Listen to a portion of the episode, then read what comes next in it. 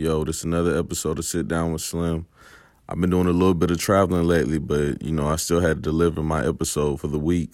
I was in Atlanta, Georgia for a couple days, and I linked up with a very special guest, my dog Brian Andrews. From where I'm at in Augusta, Georgia, he was a very popular athlete out there, and now he's a very successful entrepreneur. So it was only right we did an episode about entrepreneurship.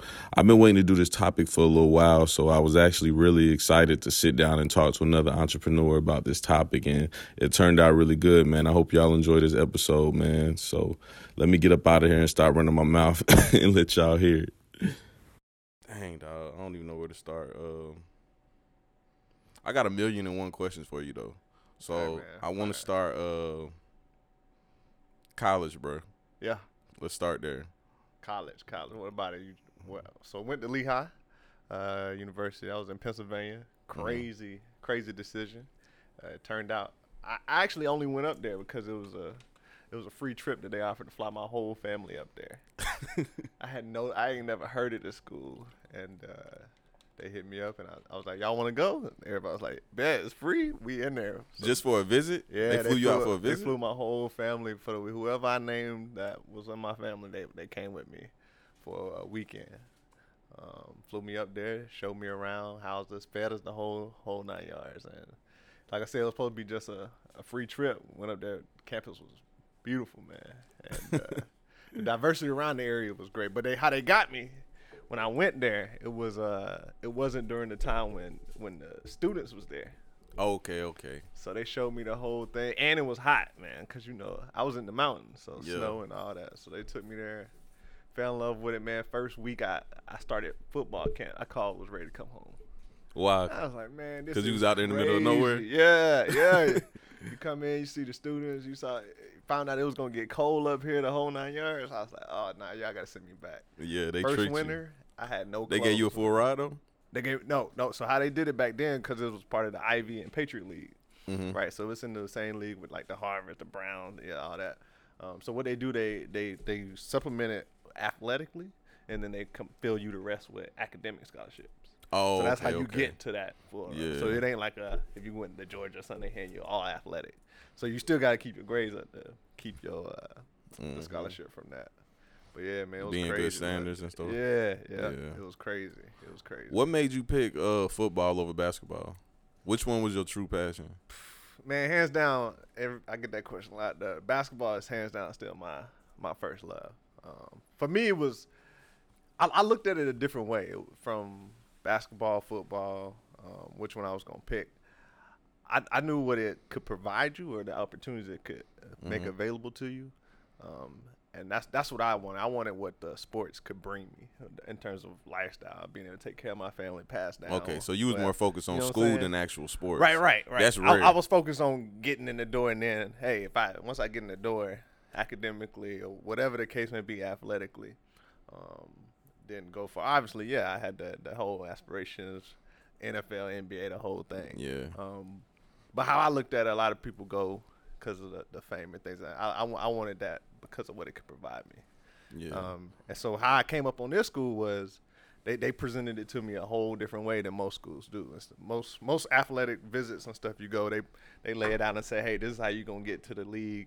This is what we done did. Yeah. Right? This school came to me, laid two sheets of paper down and said, either way, you still going to make this amount of money.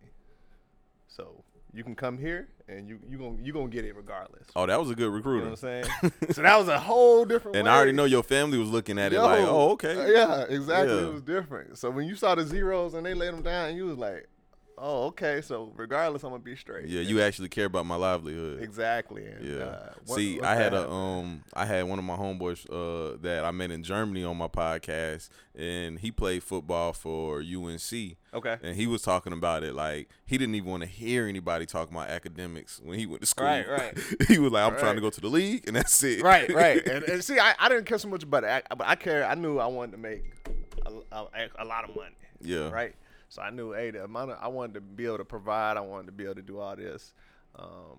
And so that's what I ain't care about that. You tell me how much money any of these degrees gonna make, and you tell me how much I know how much people in the league make it. So yeah, when they laid that out, either way, it was like, wow, you can't go wrong no matter what happened, right? So what'd you major in? That's what I did. I started off in computer electrical engineering, mm-hmm. and then I switched to just electrical engineering. Nice. Engineering, so bro. Yeah. When I went to college, I had got my associate's degree in business administration.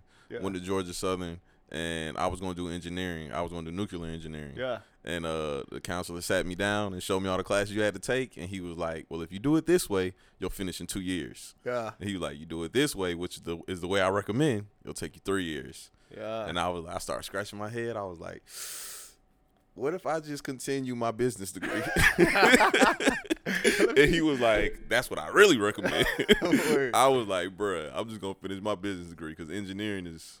That's tough. It's a beast. That's why I always salute y'all that go to school for that. Yeah, it's a beast. It's a beast. And then later on, I saw the value of the business degree, so I went and got that later on. But the engineering, hands down, out of the whole time I was there, it was only two other engineers mm-hmm. that was playing ball at the same time, and then it was one other black dude who even went down the engineering path while I was there. Yeah. So it was rare, and even from the standpoint of like counselors and stuff, like, yo, they went to my parents like, yo, I don't think he gonna be able to do this kind of thing, because obviously the odds stacked up against us as yeah. black minorities and all that kind of stuff. I already know how that goes. Yeah, so they you know the politic, and they tried to, so that was a big fallout as well. But man, it was no joke. No joke, man. But you made it through and graduated. Man, though. Made it through.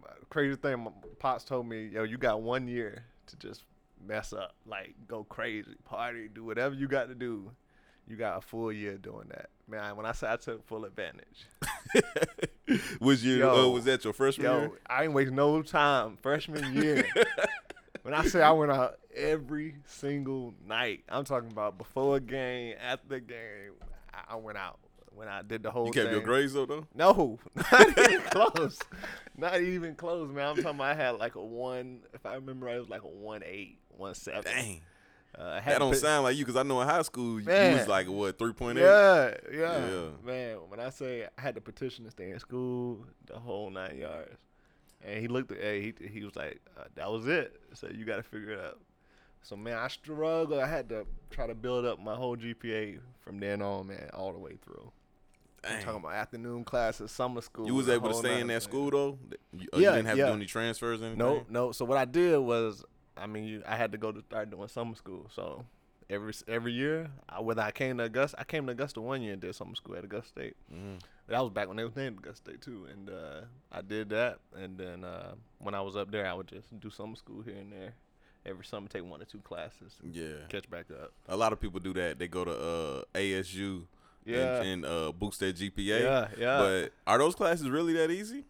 Man, what it really differs is the amount of kids in it. Cause you. Oh, okay. And where I went, you walking in, dude, it's 100 kids in here. So this teacher ain't got no time to talk to you. And it's like every man for themselves, like pay attention to get left behind kind of thing. And then when you came to Augusta State, you in the room, and it's like a high school classroom again. Yeah. You know what I'm saying? So, that's how I felt too. I went to GMC before I went to Georgia Southern. And it was the same way. It was like 20 kids in the class. Yeah. The teacher was one-on-one with every student in the class. I actually liked that. Yeah, so when I got to Georgia Southern, it's like 60 to 80 kids in each class. I was like, I ain't too much feeling this. So every time I did get a class that had like 20 kids, I was like, okay, this is better. Exactly. And for real, I don't think I would have made it through engineering if it didn't go like that. Because once you got into deep into your degree, mm-hmm. you looking at like 12 kids, 15 other students with you, so. It becomes real, real hands-on. You know, the teacher personal basis, like cell phone on the whole 9 yards. You ain't never want to give up on that degree? Man, I thought about switching because we had to decide our sophomore year. Mm-hmm. And they give you like a little taste of it right before you got to make your decision. And I had thought about switching to business. And then I went down south with the counselor again. Them same 2 pieces of paper they handed me at the beginning, they laid them joints back out, and they was like, "That's what you want, right?" Yeah. I was like, "Yeah, that's how much." How was you doing in sports at that time? Man, I was doing good because when I first got there, I was it was me and one other guy who was like getting ticked, like playing immediately. Mm-hmm. So how I came in, how I described to other people, and they like, dang, how you came in and started playing right away. The level of speed in Georgia, and then you go up north, is totally different. Like down south, the speed of football is at a much faster pace. Yeah. When you go up, and vice versa, basketball, right? So you go up there and play basketball, they at a whole different level at the same age in basketball versus mm-hmm. down here. Just because, you know, New York, they got the guards, they gonna have all the ball handling and stuff like that. So the speeds was real different. So I adjusted quick. Like it mm-hmm. wasn't no problem. All I had to do was learn the playbook. And fortunately, when we was down here, we ran a similar playbook when I was in Augusta. So oh, you looked up. Then. I caught quick, yeah. So stuff like that was when I was going on recruiting trips, trying to find out like, yo, how I'm gonna be able to get on the field, play, get ticking, because. You know, in order to get to that, you need film. I don't care how good you. If you ain't got no film, it's useless. So how'd you do with weight training? Because the high school rumor was you hated weight training. Man, let me tell you about high school, bro. Let me tell you how reckless I was high school. I did not go to one summer workout when I was in high school. Like, how'd you get away with that though? They was just like you the star and just do what you want to do. I showed up. In fact, the last my senior year when we had summer camp, I was in Germany on vacation, chilling. I came back the week of the game to play. I practiced that week and played. So I had no experience with going to summer camp, having to attend the lifting and all that. You know, I would lift during the school time or whatever because it was a class or whatever. Yeah. But yo, that was the biggest thing I wish I would have did. Coming through, which is worked out all summer. It's worked out because now when you see kids like now training and training kids and doing things, that's everyone's biggest downfall. And the kids and stuff that you usually see even after college and they take off and go to the league, them kids was lifting weights well before they got to college. The best example I can think of is Giannis Antetokounmpo. Yeah. He was a real small guy. You know, he was kind of underachieving. Yeah. He started lifting heavy. Crazy. Look at him now. Yeah, it changes MVP. Everything. When I say everything, and I ain't get it. I thought, man, I'm talented. I just walk in the gym, walk on the field, and let's go. I'm ready. And so that was real. So that when I got there and they started making me I went to my first summer. Like I told you, that first year. That summer, when we started the summer workouts and had to go to summer camp, man, I called first week like, yo, I'm coming back to the house. Call all the other coaches, tell them I'm still open to come to another school, transfer right now before school even start. And because you wasn't feeling the training. Yeah, I wasn't feeling. Man, you was getting up 2 a days. You getting up 2 a days, and you still got to work out twice. I was like, yo, it wasn't no time. You literally had. Maybe an hour out the day to go get something to eat total, and when you add up your breakfast, your lunch, your dinner, it probably total the hour. And then you went to sleep, you got right back up 5, 4, 3 in the morning to go on runs to go work. So I was like, man, this is crazy. I ain't never done nothing like this. Yeah. And the only thing saving my pops, he was like, yo, before I made the decision to go there, he's like, yo, whatever you decide, I don't care where you decide to go, you got to stick to it. I called home. I was like, yo, come get me. He was like, yo, you made the bed, you got to lay in it, bro. And he hung up the phone on me.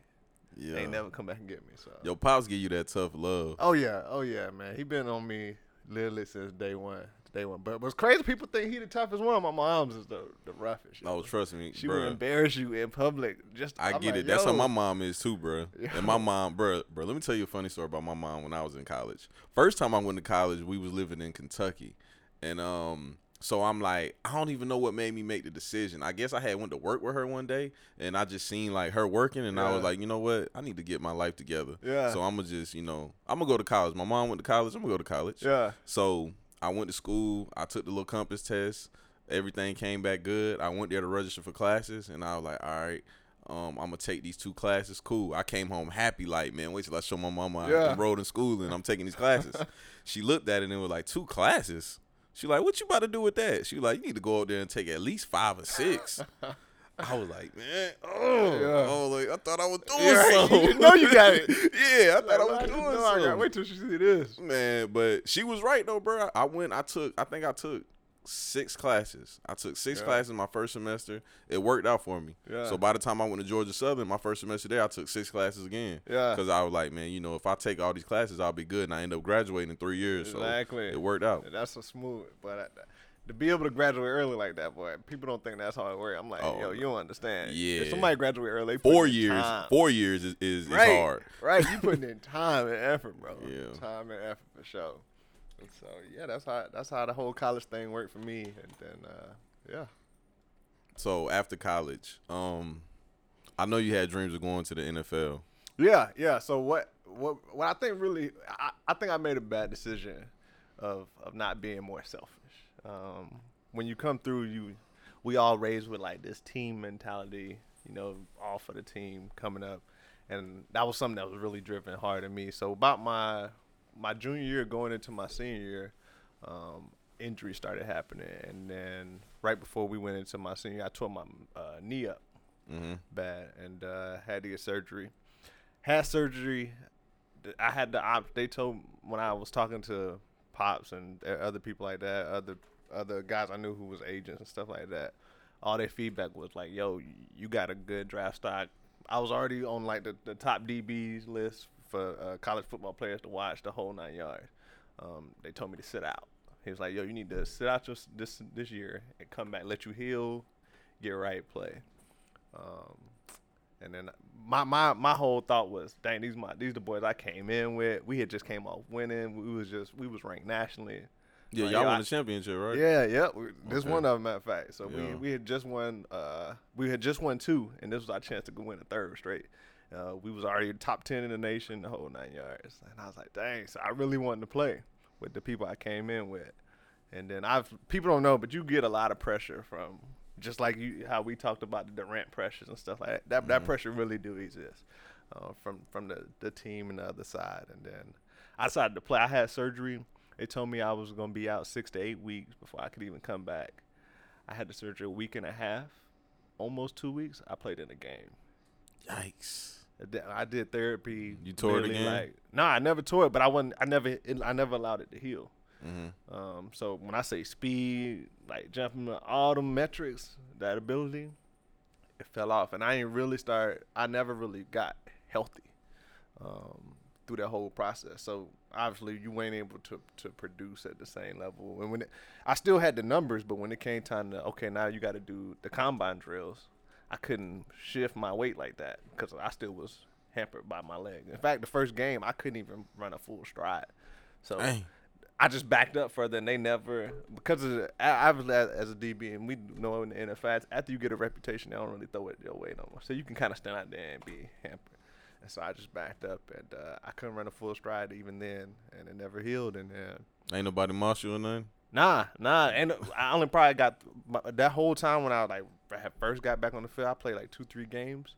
I got thrown to my side like twice, and it was like short route. So the staff and the coaches that they never publicly said what went wrong with me. They said we had a minor injury, so nobody. That's crazy when you hear the politics in sports, especially when it comes to medicine. Like when you get when you know the inside scoop of things. Yeah. It's like it have you thinking like maybe they should have sat Katie out, like you was just saying. In fact, when I first tore it, I stayed at school and. They was like, oh, you're going to be all right. You just, like, hyper-extended it or something like that. And so it was a lot of back and forth from politicking because I had it torn the whole time, and I was still running, still lifting weights, still. Mm-hmm. And when you had it, you'll have times where your leg lock up because what I had was a bootstrap tear. So it's like the meniscus can flip. Mm-hmm. And if it flips and you get impact, you'll blow your whole knee out. And I went probably like a whole summer of this. No surgery. They were saying, yo, you just ice it, do it through therapy. Until I came back to Augusta, to the orthopedic who had done like previous, when I had broke stuff and surgeries and stuff like that. He found it. When it got back to Lehigh that I was hurting and all that, dude, the trainers, it went down. The coaching staff lost. It was all the politics. People were blaming who and stuff like that. And so then that's when they really start putting the pressure, like coming back, being able to play, going through therapy and stuff like that. So it's a lot of stuff, athletics, man, behind closed doors. People don't see or don't believe happen. It really happened. Yeah, it really happened. So, at that point, did it kind of put like a bad taste in your mouth as far as doing sports? Like, were you pretty much done, like mentally? I think so. What even after that? So after I didn't. Because I did the regional combines, the whole 9 yards. I did pro days, met with all of them. It was a fact of, hey, you want to go and try to make a team, go whether you go practice squad or whatever that may be.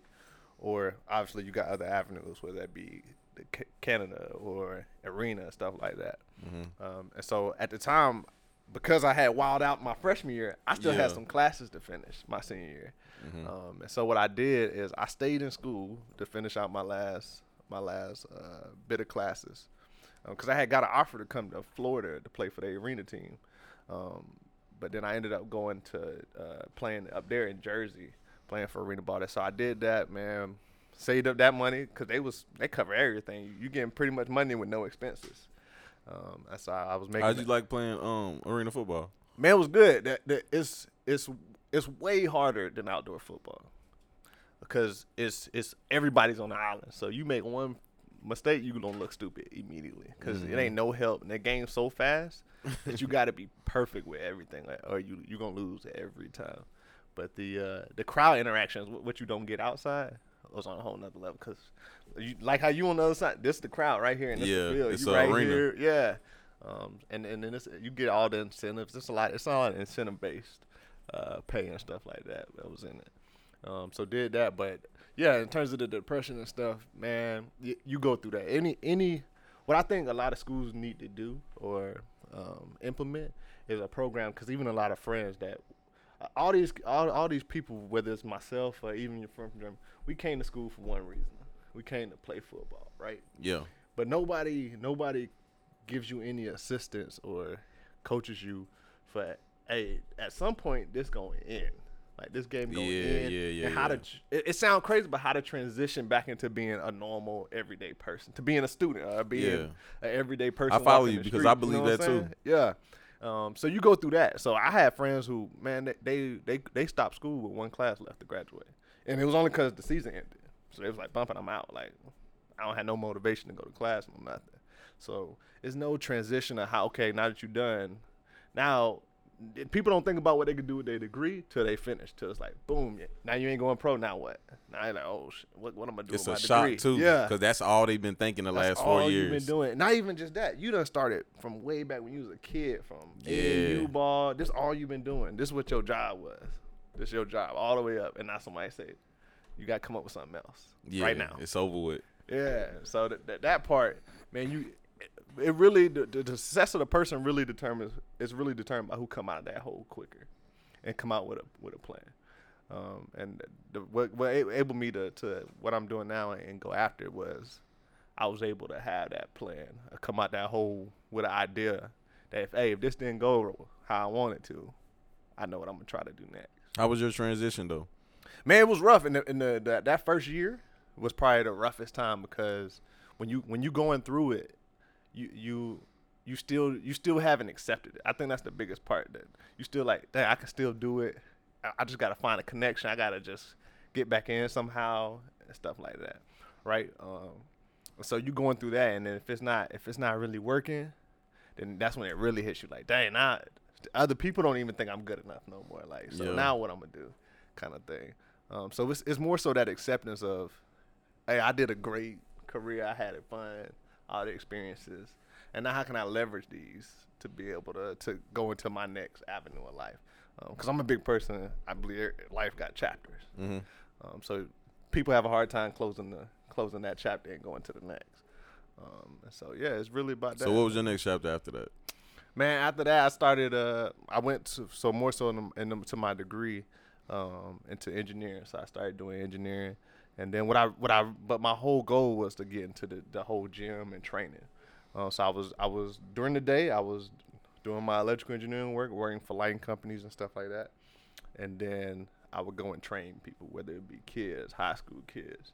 And then I got connected with a company called Velocity Sports, where I started training college kids coming from Clemson, high school kids, and started forming, trying to show them the ropes of, hey, this how you go. Because at that time, that's when it blew up, AAU, all this summer AAU stuff. AAU was huge, too, down here. All that stuff blew. Like, we was at the early stages, but now it's a whole network system.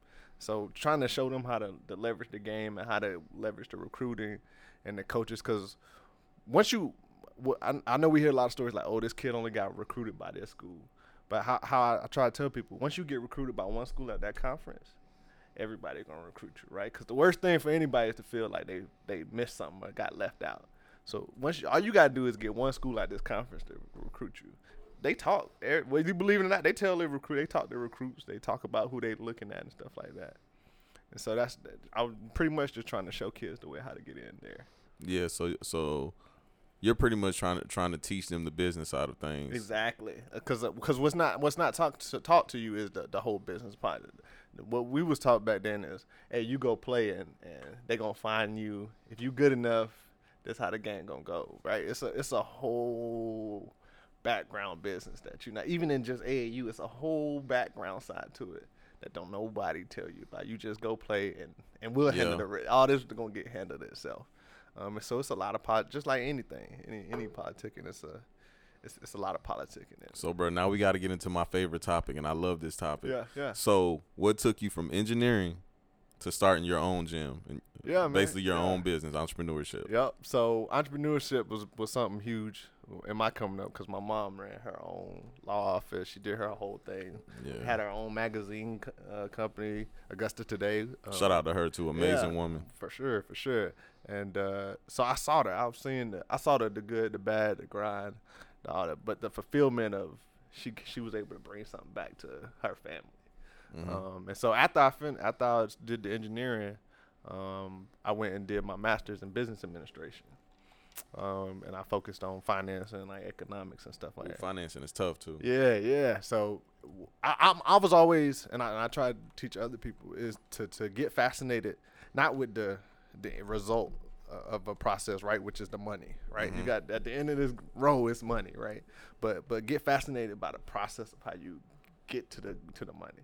And if you're fascinated by that and you get into that, you'll make a lot of money. So then once I switched that and I said I was training kids, but I had my own idea of what a gym, Brian's gym would look like per se. Yeah. So before I was doing more athletic training, but I'm like, you know, that's a real niche group, right? You got all these people out here who talking about they trying to get beach ready, wedding ready, all that money you ain't touching. Like, you missing all that. And it's different from training kids that's already in shape and fit. Exactly. It's a whole different style of training, mm-hmm. right? So how can I still do what I like to do and training the athletes and tell them what I know from experiences, but also get these people who they want to be beach ready. Yeah, they want to be beach ready. Or simply IG they models. Just want to. Yeah, you know what I'm saying? Like they come in, I just want to get my glues right. I'm trying to get right on IG. I just need 1,000 likes on IG and I'm in there. And people can literally that's their goal. Like mm-hmm. that's really what they coming in. Or you still got the people who, hey, I'm just trying to get off the medicine I'm on. You know, and how to take all that and encompass it in one gym. Obesity is a very big problem in our country too. Huge thing, man. Huge. And so that's something. And I wanted to when I got into businesses, what's something people gonna always need or always have to use? And like you are gonna always have to go to a gym or stay in shape or you know whether it affects your life expectancy. Something gonna be affected if you don't stay healthy. You should always go to a gym and stay in shape. Right. And so. That's how I got into the gym, and then I found pretty much the space that I wanted and the footprint of being able to lay down the dream and the goal.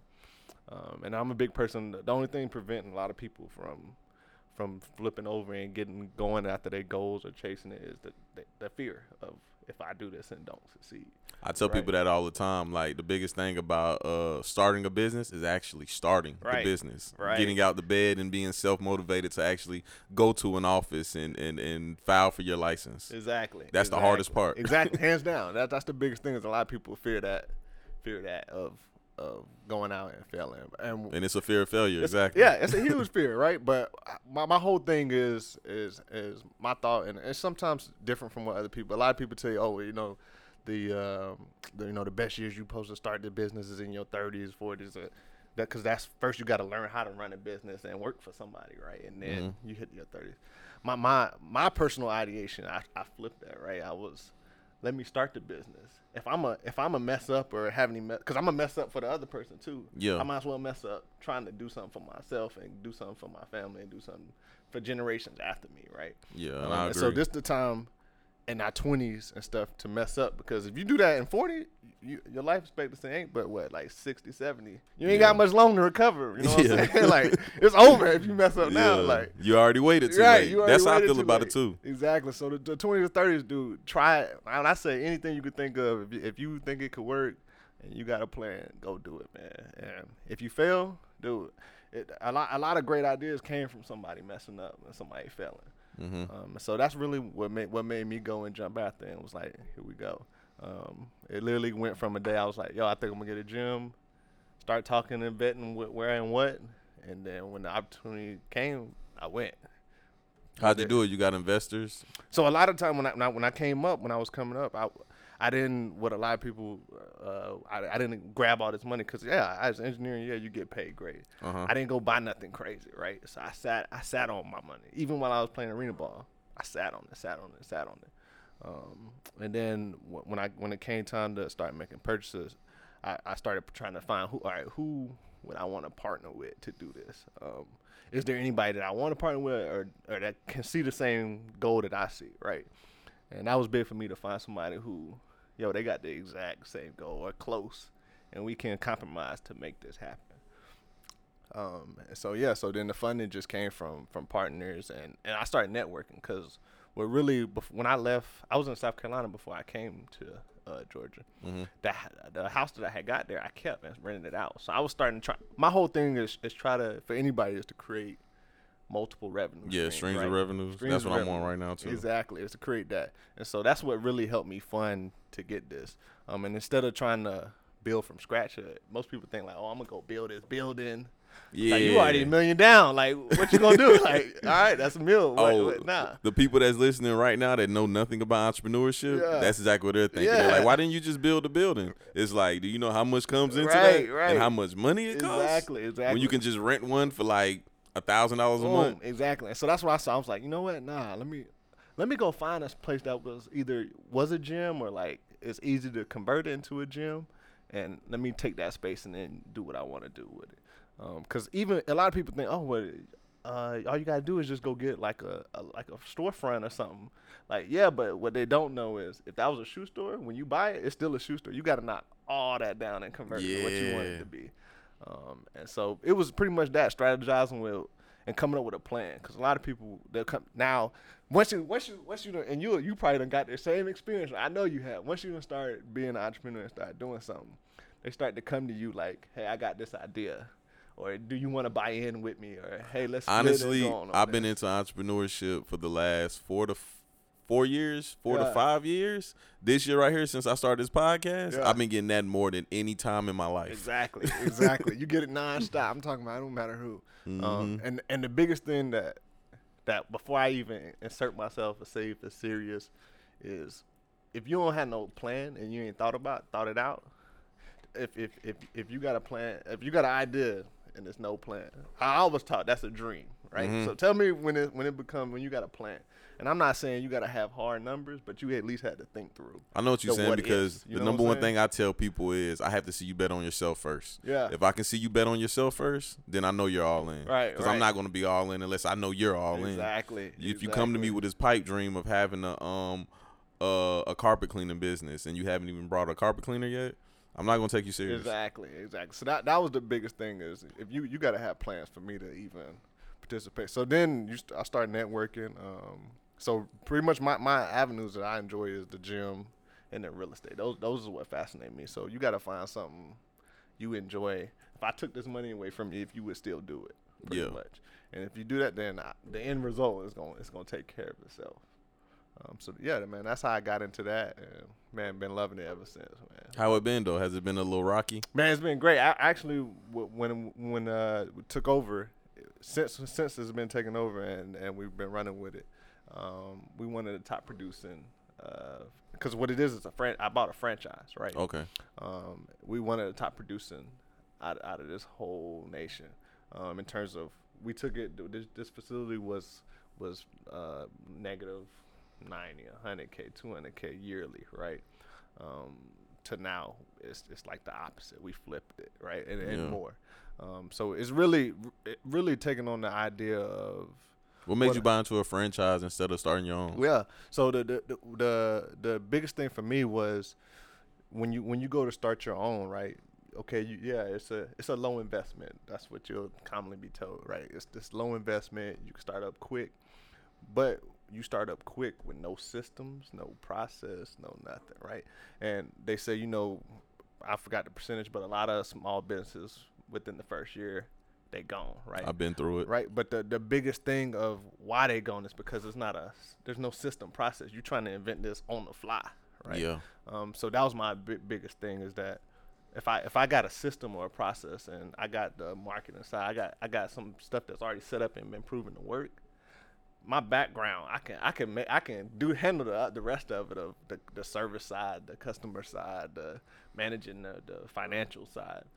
So the process and systems is what made me go franchise, and then being able to have, instead of if I start a startup right now, right, when I first started, it's me and whoever else I hit up, right. Mm-hmm. But when you go into a franchise and you jump to the franchise, that franchise got a marketing department, they got a legal department, they got a real estate department.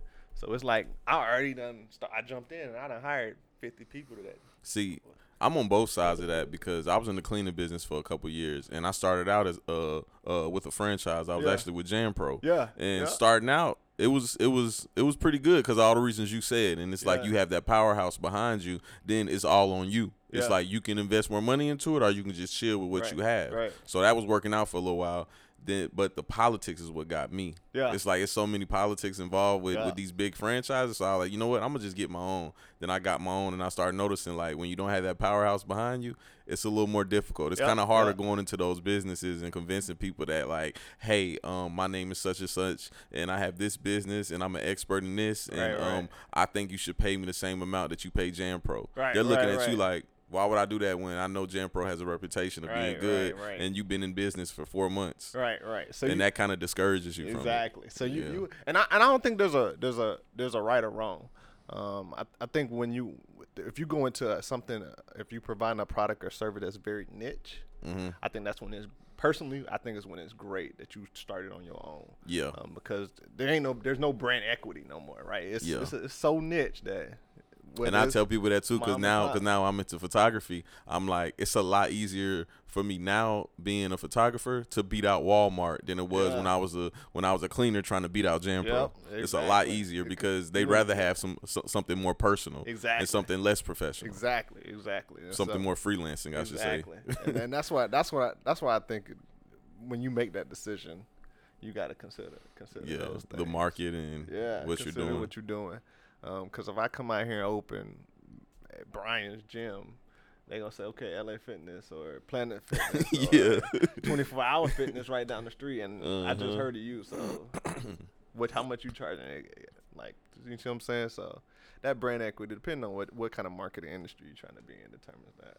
Yeah, I went to your page one time before too, and I wanted to ask you about it. I seen you had maybe hundreds of good comments on there. You had one bad comment, and I noticed that you responded to the bad comment, and you don't really respond too much to comments like that. So I was curious. I was like you talking about business page? Yeah. So this is one thing that kind of got passed down to me through my professional career was. Let's say they gave me this perfect example, and this when it hit home to me. If you go to a restaurant, right, mm-hmm. and you went there multiple times, and then they deliver you some messed up food or cold food or whatever, right? Waiter comes to the table, and you like, yo, you complain about my food was cold, and this is what it is, and so I want some new food or I want my money back. And they said, oh, that's great, sir, but our food is good 98% of the time, so we got good ratings, so we're not gonna give you your money back. Yeah, you gonna be okay with that, or you gonna talk about that day? Well, first off, I don't send back food, and I thought about this on the way here. I was on the phone with someone. Yeah. I never sent back food, even if I didn't like it. Yeah. I just was like, today just wasn't my day today. Yeah. That's the type of person I am. Exactly. So they remember you could go somewhere and have a great experience, and you got that one bad experience. That one bad experience stick with you forever. You're gonna talk about it. Hey, they was great, but one time I had X, Y, Z, and so that's why. Personally, I make an opinion. If you had a bad experience, whether it was from me or not, I'm gonna address it. And I think we all like if something bad go wrong or if it don't go as planned, and I'm heard. To know I'm heard, you listen to me, and hey, you somehow trying to provide a resolution. Yeah. Now if they take it or not after that, that's on them. And what's crazy is that I know exactly what you're talking about too. That's what's crazy. Because there's only one on there. Yeah. that review wasn't even. It was before. You took over. I took over. Yeah. And so being able to, I think you get when you get in a situation. If it's a bad situation, you got one of two options. Like, how can I leverage this to somehow make this a good situation, or let it stay what it is, right? A bad situation. Yeah. So it's literally playing with words and how can you leverage this person to come back and see differently. See, I was curious about that because recently I did a podcast with another podcaster, and we had a cool kickback, laid back podcast, and we were using profanity in it. Yeah. And someone commented on one of the promo videos on the internet and was like, "Hey, if you're trying to attract hood rats, you're doing the right thing. But if you're trying to attract someone that's like a taxpayer like me, then you need to straighten your act up and stop using those words and this and that and woo-doo-woo." I never respond to comments. Yeah. I responded to that one. I even went to record that same day and talked about it when I was recording. Yeah. And I was like, dang, it's crazy how I never pay no attention to the good comments. I just brush them off. But one bad comment, and I'm just all in on it. Like, yeah. I wasn't upset. It literally just caught my interest because I was like, she has a slight point, even though she's kind of closed-minded because she doesn't understand that I'm not trying to work for CNN. Right. I'm trying to have CNN. Right. I'm not trying to work for CNN. Different. So, and on top of that, I'm like, So she listened to one of my episodes compared to 30 of them, and she heard me using some cuss words. I don't even cuss on every episode. Yeah. I haven't cussed on this one. Yeah, I'm probably not going to. You know what I'm saying? But if I feel like it, I will. Come out. Because I heard Gary Vee say before, he was like, if a cuss word stops you from getting the message, then you need to reevaluate yourself, not me. Exactly. Yeah. And literally, along the same lines, I say listen to what's being said, not how it's being said. Right? Yeah. It's a message in it, whether I cuss or not. I can say the same sentence without a curse word. Exactly. And let's not get it misconstrued. All of us professionals out here, we'd be lying if we say we don't cuss, right? Yeah. So you know what I'm saying. So I think you did right by being able to address it and. But the biggest thing is I responded to that comment. So now I'm like, so from now on, I need to ignore negative comments and only respond to positive comments. That's why I asked you about the comment. Nah. I said because what a lot of people when they bring confrontation or they bring something that they're not happy with, mm-hmm. the last thing they expect is the person to have a response back or to be understanding when they respond back. Right? It throws you off like, oh, you snap on me and I don't snap on you. You like, why he ain't snap back or. Why is he not trying to understand? And when you get a lot of times to the root of the issue ain't even end up not even being with you. Like it's with something with their own personal life or whatever they're going through.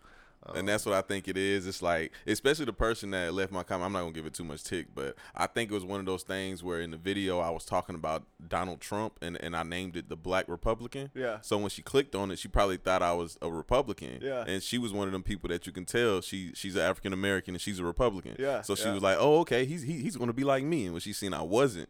Because I don't classify as no party. Right. I tell people all the time, like, I'm not a Donald Trump supporter, but if he does something good, I'm going to clap. Yep. If he does something bad, I'm going to talk about it. Right. You know what I'm saying? Right. As if it would be with anyone. Yeah. And she probably thought I was just this super supporter. And by the end of the video, she probably was like, he had good points, but I don't like him because he's a hood rat. Right. So they got to find something, right? Yeah. Like, you didn't even take the time out to understand me. Exactly. And they hear none of the content no more. Mm-hmm. So that's literally, I say people always, no matter how much good you do, somebody going to find and nitpick something. It sucks though, bro. But it do. But my biggest thing is if I address it and I done heard you out and I respond to it, at the end of the day, that's what you can do. And it makes the next person, if they have something negative to say, they gonna construct it in a very constructive way because they know he might respond to this. Like, and that's my worst thing about negative comments is I'm willing to accept constructive criticism because I give it out all the time, so I have to be able to accept it. Yeah. But when you don't know how to articulate yourself, it comes off bad. Like in that situation, calling me a hood rat and saying you sound like a 15-year-old from the slums, you use horrible wording. Horrible. Exactly. And it's something, as they talk about, since they're a taxpayer or a professional, they would never say that in a professional atmosphere. Because that's supposed to be a given.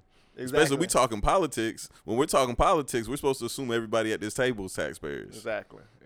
So, yeah, man. Like I said, somebody will always have something to say, regardless. Yeah. So it's just us as entrepreneurs. We have to, be less sensitive to it. But it's like at the end of the day, you're human. Exactly. That's the thing I hated when I was with the cleaning franchise. Yeah. I was like, it's times where people are disrespecting you, and it's like you're wearing these people's shirts, so it's like.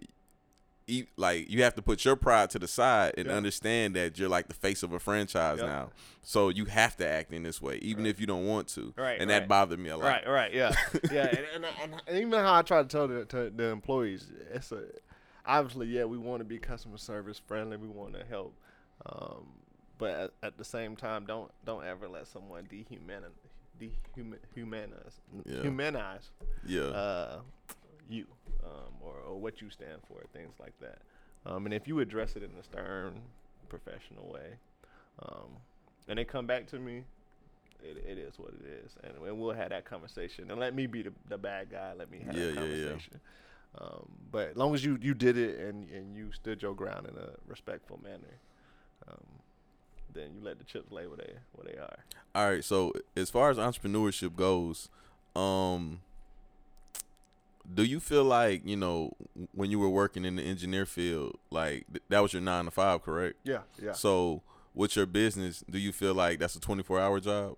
Oh, definitely. If you think you're going to come into entrepreneurship and you somehow going to work less, you are mistakenly very, very wrong. That's what I really want people to understand. Yeah, you are hands down wrong. And that's why I got back to what I said. What's so important is that you gotta become obsessed with the process of the way of. You have to have a passion for it, and it took me a while to learn that too, as far as entrepreneurship goes. Because I hate cleaning. Right. And I can't stand cleaning. That's the thing when a lot of entrepreneurs think, when I get this company or when I do whatever I'm gonna do in my avenue, then I'm gonna be able to do whatever I want to do, right? And it's actually the opposite. When somebody asks me about entrepreneurship, I tell you that it's the total opposite. Because now you're an entrepreneur, you're going to do stuff that you don't want to do, right? You're going to do stuff that you wouldn't normally have to do, but at the buck end with you, right? So if this don't get done, the rest of everybody else on your plate going to go home just like you did when it was a 9 to 5, right? Yeah. But you the one still got to be stuck here, and then it's going to fall on your man, face. I tell this story all the time. When I sold my cleaning business, I had a little bit of money, I was feeling good about life or whatever, but I was like, I'm kind of bored. I'm gonna go get a job. Yeah. And a girl that I knew, she got me a job working with her. She worked at the clothing store, Marshall's. Okay. So I worked in the back room. Yeah. So I'm working in the back room. My first day there. This is my first time having a job in like a legit 9 to 5. Yeah. It was my first time since right after I finished college, so about 2-3 years. Yeah. So it's kind of weird for me. So I'm back there, I'm working hard, and I'm like, oh man, we gotta hurry up and finish. Time start going by. We supposed to get our work at 1:30. Yeah. It's like it started hitting like 12:30, 1 o'clock ish. Yeah. And I was like, man, we not done. We need to speed up so we can make sure we can leave by at least like 2:30. Right. I start seeing everybody else slow down. So in my head, I'm like, I'm getting frustrated. I'm like, man, y'all moving too slow. Yeah. We gotta finish this up. So I didn't say nothing, of course. But and I remind you, this is my first day. So 1 o'clock hits, I see somebody clock out and leave. I'm like, what? 1:30 hits, everybody else start clocking out and leaving, and I'm standing there just looking crazy, and I'm like, oh, I forgot. You can go home and you don't have to worry about this anymore.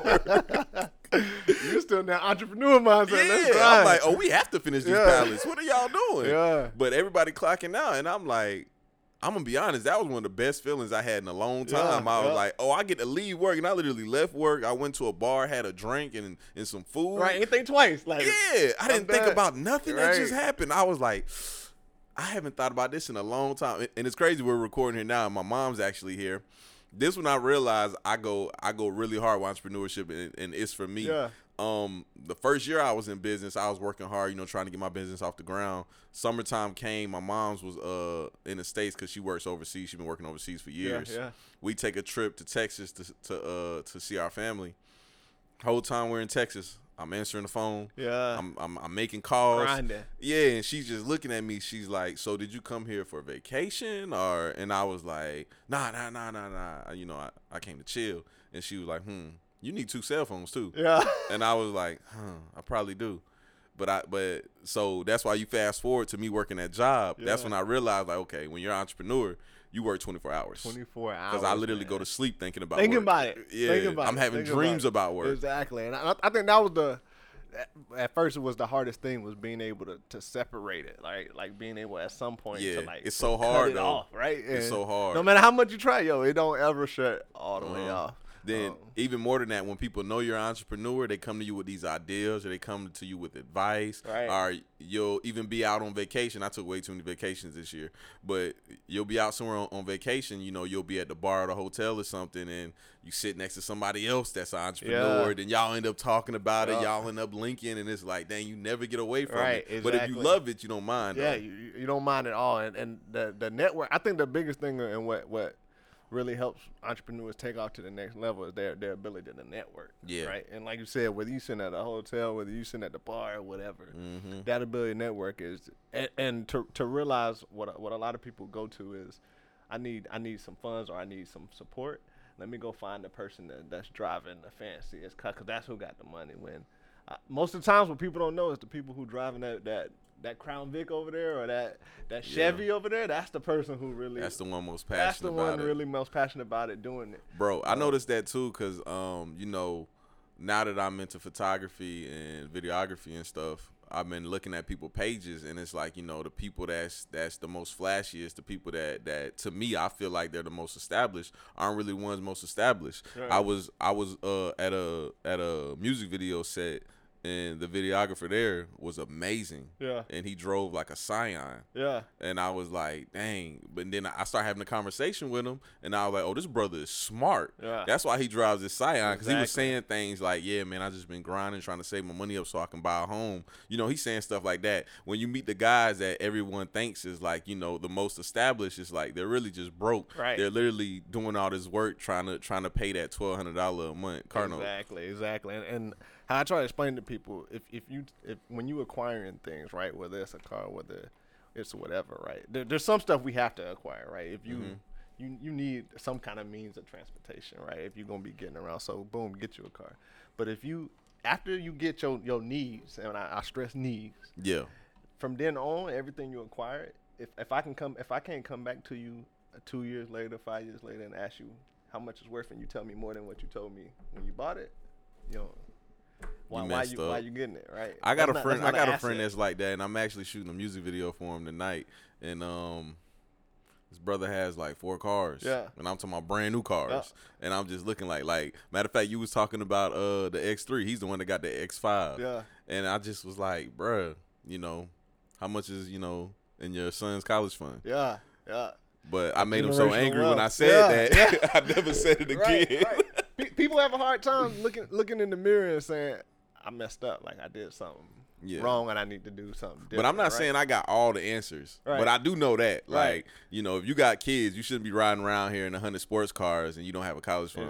Exactly. And that I think that's what drives at least myself a lot is generational wealth. That if I leave, yeah, for sure, right, and my offspring or my family, sisters, whatever, that they're going to be straight, that they're going to be able to, they could pick up this job, right? Mm-hmm. And they know they got a job, right? Whether even a little deeper than that, like if something, you know, knock on wood, but if something was to happen to you or the entrepreneur, like, you know, will you have a GoFundMe page up on Facebook? Right. Right. That should be everyone's biggest fear. Like, I'll be honest, I'll see a GoFundMe page, and, you know, I'll feel bad or whatever. You know, if I got the money, I might shoot a couple dollars. Yeah. But in the back of my head, I'm like, I don't ever want a GoFundMe page with my face on it. Right. Exactly. I want to at least be in a decent situation where I can be cremated. I believe in being cremated. I believe in being buried. Yeah. But yeah, I can be cremated and there's no GoFundMe page like, hey, we need $500 to cremate exactly, Slim. Cause, man, that can't be how I go out. You know nah. Even though when you dead. Right, it's right. Over with. Right. But I don't want no GoFundMe. Exactly. I keep saying GoFundMe. It was like me with I can't even say it myself. Dehumanized. Yeah. I forgot what word I said the other day and I just could not say it. Oh, I know what I said. Minimum. I said it right that time. So I thought about it, but bro, I cannot get that word out. Right. I don't know what it is about that word. Me and that word does not get along. Exactly. Nah, it happens. But yeah, man, the generational wealth, man, or thinking past you, right? Like I'm gonna get me straight, but if I can get the people past me straight. So do you think that mind state, like, so I personally believe that a lot of people are very selfish, like. You have to have a selfless mind state to believe in that, right? Yeah, and I think you gotta think differently than what the media sometimes put out for us, right? Yeah, the media correct. Puts out, right? You go, you work hard, you attain this money, and you start getting these nice things, or you start acquiring these big houses, nice cars, things of that nature. But don't nobody else talk about how their kids living or how their family living. Hey, he rich, but the rest of his family still living in the projects. Like, you know what I'm saying? They don't talk about that side. And so it's really, I think it's really it's a selfless mindset, and you have to be willing to challenge the information that's being given to you, and not just.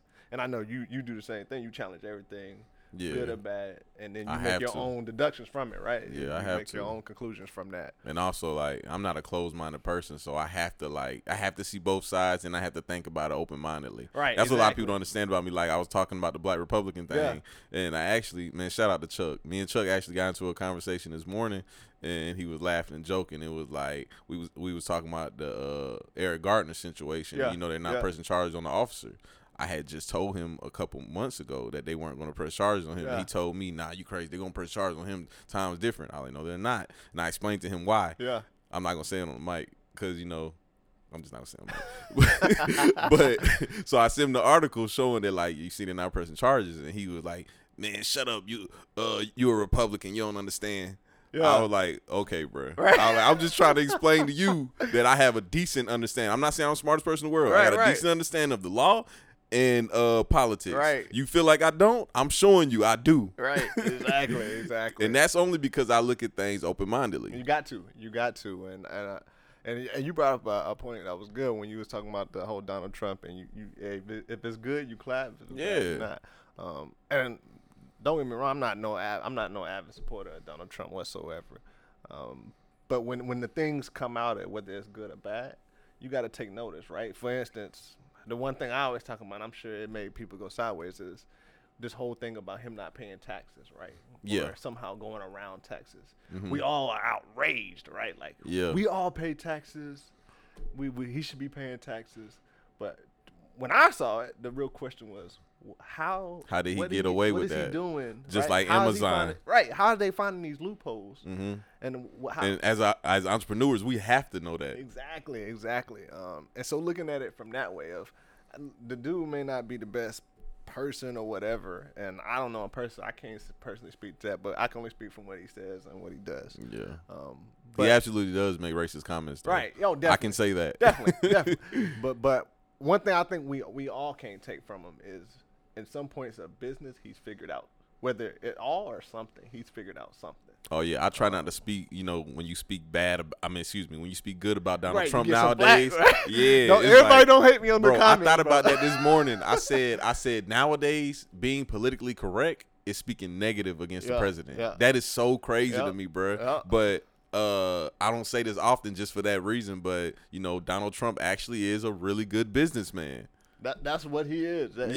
He's a good businessman. Exactly. Now, as far as being a good president, I got another opinion. Right. Yeah. That's a whole but a businessman, story. Nah. Exactly. That man knows what he's doing as far as business goes. So you may not like if you go in your professional world, you may not like who you work with or your boss or something. But they did something good at some point to reach that. So my whole thing is take the good out of everybody in every situation and find out how you can use it to leverage. What you're trying to do. It's hard for people to have that open mind, though. Yeah, yeah. Everybody's in this little box. It's a huge box. See, you know, I still live in Augusta, and you grew up in Augusta, right? Yeah, yeah. Okay. Yeah. So I kind of see it there, mainly because I'm an Army brat, and I, you know, I done been around many different places. Right, right. I'm able to see people that's been in Augusta their whole life, and when we have conversations, I can tell, like, oh, you think that because you've never been outside that box. Right. And I really need them to get outside that box because it's like, okay, you view me as a Republican or Uncle Tom strictly because I have these views that's not like your views or the people around you. Exactly. I'm like, I can take you to rooms where they'll call you ignorant for your views, and you'll be like, no, all the people that I know are just like this. Like I told someone the other day, I was like, it's funny how people feel like their way of thinking or their way of living is the ultimate right way when they only see the same 20 people every day. Exactly. Exactly. There's 20 people in your life that you see every day, but your way of thinking is just the ultimate way. Because I know my way of thinking is the ultimate way, and I know I have some unpopular opinions and some unpopular beliefs. Right. That's why I'm always open to sit down and talk to someone and try to figure them out. Right. Exactly. Exactly. Most people not interested in that. Getting out the box, man. And that's why I think was the biggest thing from when I went up north was going here and like, yo, they don't move. They don't move how we move. They don't think how we think. Everything they do is differently. And what really even got me is, so you got two sides, right? We got like, for instance, let's hypothetically say like Augusta, or even just like we'll take just our racial and cultural group, the blacks, right? And we in this box of how we think. I went from that to going to the complete opposite end of the spectrum, and I'm with the companies that we all working for. I'm going to school with their kids. These kids driving in college Ferraris, Lambos, Porsches, right? I'm like, and you know, in our group, everyone viewed you as the rich kid, right? Right, and you now know it's a whole other group. I had the truck. I'm like the Black Ranger. You know what I'm saying? I'm driving through. I pulled up. Kids got Lambos, Porsche, the whole 9 yards. The cars that we talking about buying after we don't work, they coming to school with them, right? Yeah. And legit went to school with people who had never interacted with a minority. They never even had that experience before. It shocked me when I first started meeting people like that also. Yeah, and they had that whole experience. And what they see, and this is why I enjoy hip-hop music, I enjoy rap music, I enjoy all that. But what they believe is really literally what they see on the TV. It gives you a different viewpoint of like of our culture in hip-hop. Right, right. And that's what really spent me, because I'm not going to lie, before I was all into the Gucci's, the everything. And even now I'll still play them. But then to go and see that, oh, people really think that's how all of us are. That's how all of us are. See, like, I'll forever love rap music. I'll forever be you know, an advocate for hip hop. But I know exactly what you mean. That's that's me being open minded. Yeah. Like I know it's like perfect example. Allen Iverson had all of our heads gone. Yeah, he came with the tattoos, the braids. You know, we all wanted to be AI. Yep. You know what I'm saying? Then. People that's never been in our communities, they think that's how we all are. That's how we all are, and that's when I think I was at a crossroads. Right, it gave me a choice. Am I gonna take it upon me to try to show them differently? Like, yo, this ain't how everything.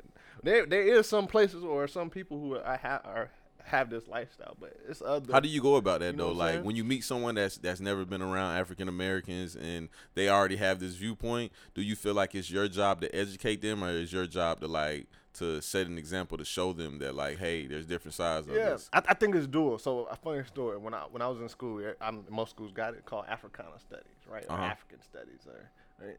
How many blacks you think was in that class? My guess would be it'll probably be half and half. It was two blacks, me and one other person. Oh, they took it upon. That's an Ivy League school, right? Yeah, they took it upon themselves. And don't get me wrong, it's even with it being Ivy League, what people don't know is pure Africa, like people coming from Africa go there. There's a lot of blacks and other cultures, but they took upon themselves to go, like, it's almost like they view it as like a zoo. Like, I'm going to learn about the rhinos, the giraffes, and everything. So they indulge themselves in this. Mm-hmm. And then that's when I really started to hear their thoughts. Like, they really thought we all, like, gangsters. Like, we all out here slinging dough, killing and stuff like that. And so that's when it came to me, like, okay, you got one choice. You can either sit in here and void, like, just let it go and let the teacher hope she tell the whole truth, or you can start to speak and whether you go up and you talk about it or you go and talk to the people outside of it and start showing by example. That, you know, we don't all move like this. We mm-hmm. don't. This ain't how we all do. Yeah, at some point we may have a family member or something or whatever. We know somebody, but this ain't every 100% of us. This ain't all of us. Yeah. And so that's what really lit the fire for me to try to go a different route. My mom blames it on media too. My mom's biggest thing is like she hates movies like Boys in the Hood, like Menace to Society, because she said they always show us in a negative aspect. And she said her and all the people that she knows and she's around are black and successful. Right. But I was like, me and her got into a nice conversation about it. I was like, that's true, but that's also your viewpoint. There is people that do live like Boys in the Hood and Menace to Society, so there's a place for that. But I'm also with her on that. Like, it should be more shows and movies depicting black people in a positive light, like the Cosby Show. Right. Even though I think Bill Cosby is a clown. right. But yeah, I think she kind of hit it. I think you need both, right? 'Cause just as much as we say, oh, there are successful ones out here. We are people, like you said, there's people out here who are really struggling day to day or doing whatever day to day to make their ends meet. But to think that we all one way, I think is my biggest issue or my biggest fight, because that's so far from the truth. And then being able to understand the how, because one thing I hate is when they feel, oh, you down here at this class level, or you down here in the projects and things like that. Yeah. And it's somehow like you not trying any way, shape, or form to get out of that, right? I know exactly what you mean too. That bothers me. Like, why do you think a person wants to just sit in this lifestyle? I had a job before, and I was there. Everything was good. Actually, it was in Atlanta too. Everything was good. It was a corporate job, and we was just chilling one day. It was during the World Cup. See, that's another word I mess up with all the time. World. I know. World Cup. But we're chilling in the lobby, we having food, we kicking and having a good time, and they got into like a small conversation. It wasn't even nothing serious, and one of the girls just bust out and was like, well, Rodney, I know you understand because, I'm pretty sure you grew up like that. And I'm looking like, oh, you just assume because I'm black, I grew up like in the projects. Yeah. I was like, okay, I get it. I ain't say nothing, though, because, I'm at work. I'm just like, nah, actually, I don't. Right. Like, actually, nah, that ain't how it went down. Yeah. Actually, no. Like, don't get me wrong. I grew up poor. Right. But not project poor. Right. I grew up military poor. It's levels. It's levels. Like, military poor. Right. Like, $30,000 to $40,000 a year poor. Right. Like, that kind. Right. Not 15 to 19. Right, exactly. But I think it's the advantage that we have that we don't leverage enough is the ability to adapt and be able to communicate, right? I can go to whoever in the poor, you can do the same thing, and I can communicate, right? To be able to do this communication. Yeah. But the advantage is you have to also be able to go to that total other end. I can sit in a room and be the poorest guy in the room, and I can still have this communication. Yeah. And that's why I think the biggest learning for us is you have to be able to communicate, because it's a lot of tough people and a lot of people who swear they street tough. If I take your room of business, man, you can't do anything. You're gonna be nervous, you scared. I find that the scariest. Like when the African Americans that think that all African Americans are poor. Right. That's the scariest to me. Right. It's even worse than white people thinking it. It's like, oh, okay, so you think we're all poor. Right. That's the problem. Right. And we have to uplift our struggles, right? We got to uplift that we had to go through X, Y, Z, and we had to do this.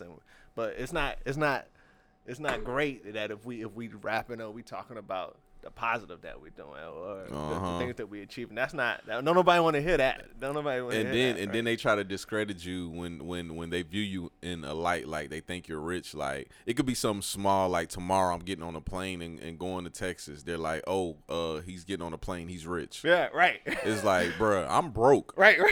But I got $100 for a plane ticket. Exactly. I know how to budget this thing. Right. Yeah, $100. Right, and which is crazy to me because most of the times and when we talking about when we talking about getting to the next level, or if we in music or anything, the whole content is usually talking about getting getting to the next level. And then there's a point, and we all trying to figure out when is the point where you no longer credible. Like, when do you become so successful that you can no longer relate? Ain't it crazy how they do that though? Crazy. Like I just was telling you about them calling me the Republican and the, you know, the Uncle Toms and stuff. It's like, when did we get to that point? Especially like the conversation we was having before we start recording. Yeah. It's like, so it's funny how when I was young and I was making mistakes, how everybody had all this bad stuff to say about me. Yeah. Now we get older, it seems like the same people that was calling me names because I was making mistakes. Yeah. Now they think I'm too good, and that they're the ones that's you know, the quote unquote bad guys and the thugs and stuff like that. Exactly. And it's like, dang dog, when did this happen? When did this switch happen? Exactly. I'm super curious about that. Exactly. And that's something I think is gonna forever be honest. But when is that point? Like, how far can I go before I'm on the other side? Like, when does it happen? Is it a number? Is it like when I start making six figures? Right. Or is it like when I start making 50,000? Right. Or is it just like when I switch from my 2001 Honda to my 2012? I don't know. Right. What's a decent car? Kia Sonata. Right. Kia Optima. I mean. Right. So that's a reason why. When people who go in, and even for you and everybody, myself, I do the same thing, is once it gets to a point where personal life, and you see me on Facebook, you don't really see nothing come out of me. Like, it's real. I pop up here and there with some highlights, but outside of that, I move. You just move, right? I noticed that about you, too. And it's because of that, right? Because everything you do, everything you achieve, when people see it, they're not like, oh, that's great, and Rodney, He doing his thing. He got this. He got that. Oh, they're never going to give you credit for nothing. Right. They reflect it back on them like, oh, I'm not doing this. So I have to somehow bring him down because I'm not making it to it. I'm not achieving. So I'm behind. So instead of saying, oh, I'm behind, let me get together. Rodney, boom, you're doing great. Let me show me the ropes. They somehow start discrediting you. Exactly. They cut off the support. Exactly. They're just like, okay, and that's the thing I noticed recently too, and I had this conversation with myself actually. Yeah. I was like, I feel like, you know, when you first start something, everybody's on your side and like, hey, that's a good thing. I'm going to support you, blah blah. They'll support you, but they're not going to support you until, you know, they'll stop as soon as they feel like you're getting too close to where they are. Exactly. Then it's like, oh, whoa, hold up. Like, I, you know, what you're doing is good, but I got to keep you down here. Exactly. You can't be trying to come up here with me. Exactly. or pass me. God forbid you pass me, right? Yeah, if you pass me, I have to bring you back down here. Right. Like, what were you thinking? Like, you can, you know, you can stay at the, you know, above the bottom, but you can't stay up here. Exactly. And it's so weird, that's though. Exactly how it is, and I think a lot of, we gotta change the mindset, and I understand when we come and we say, you know, I gotta stay true to the people I came up with and stuff like that, and you do, right? There's friends and stuff, but I think once you start to progress, you have to not necessarily cut friends, but you gotta now find some more or new group. People hate when you say new group of friends because that somehow means you threw the other no new away. Friends, no, right? No new friends, right?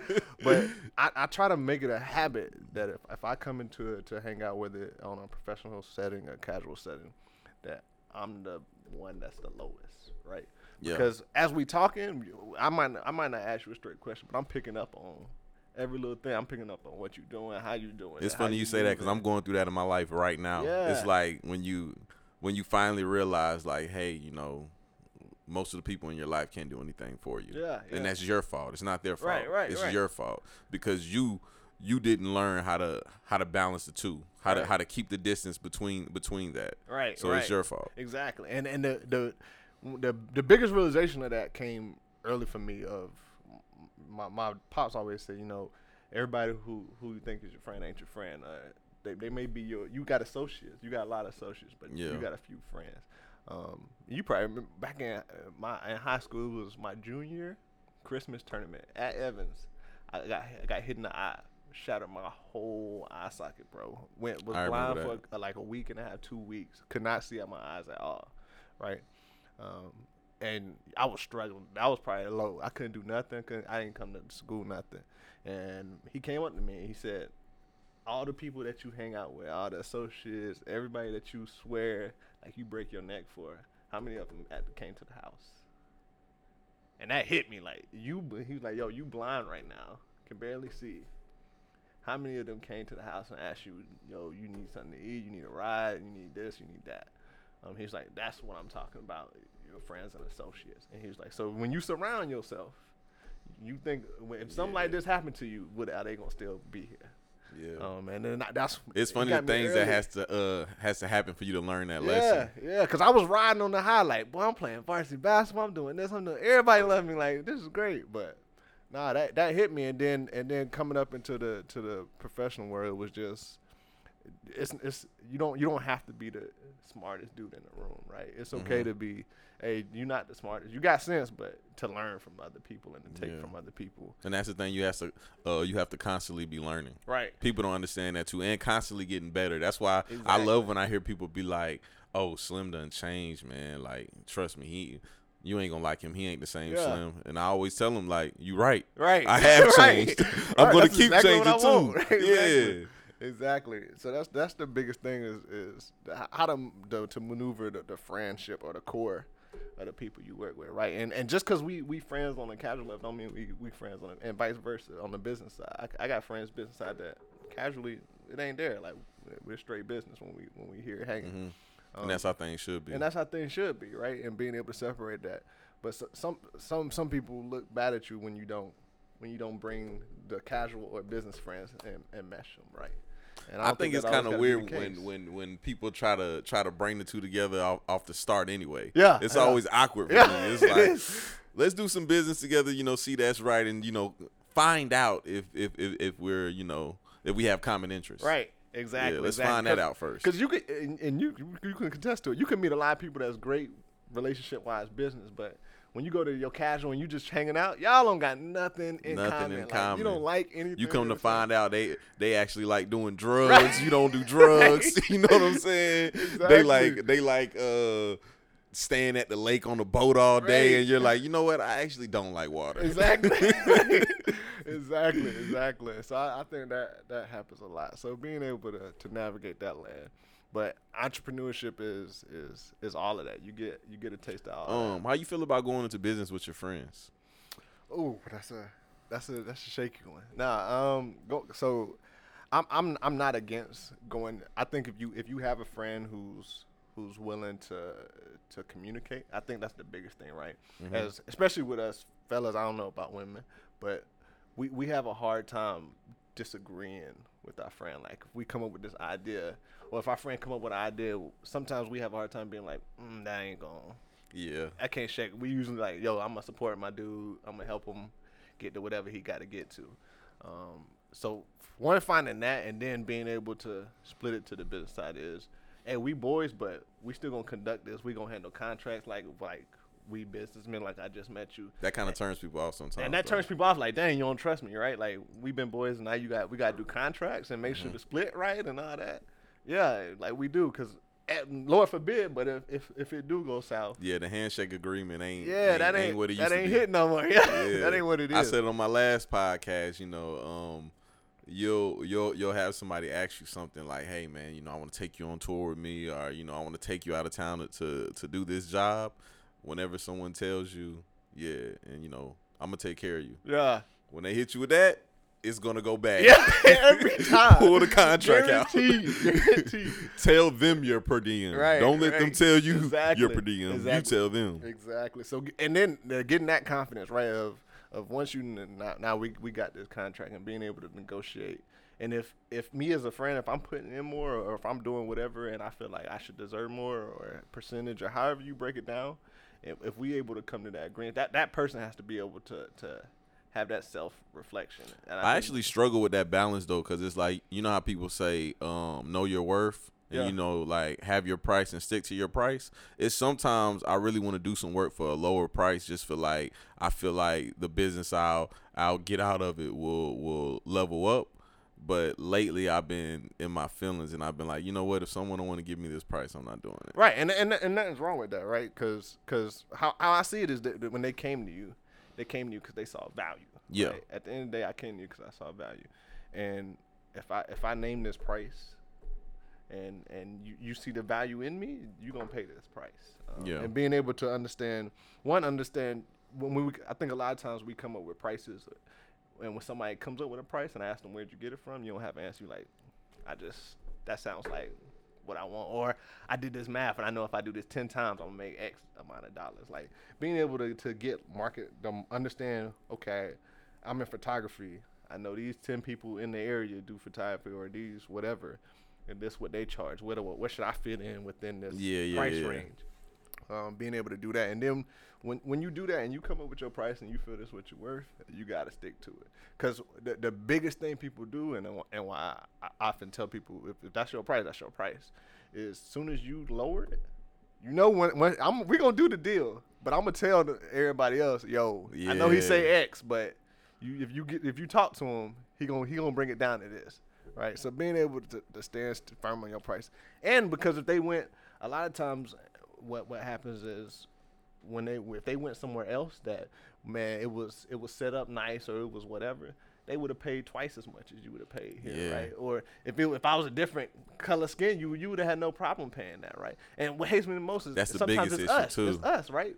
We'll go to another black entrepreneur and we want a deal, or we feel like it should be priced this. Mm-hmm. And we take that same thing and go to a counterpart, and they say a price that's way high. Hashtag support black business. Right. Hashtag support black business, definitely. We'll I'm going to be honest. I'm going to whoever does the best business. Exactly. And I think that... Call me whatever you want.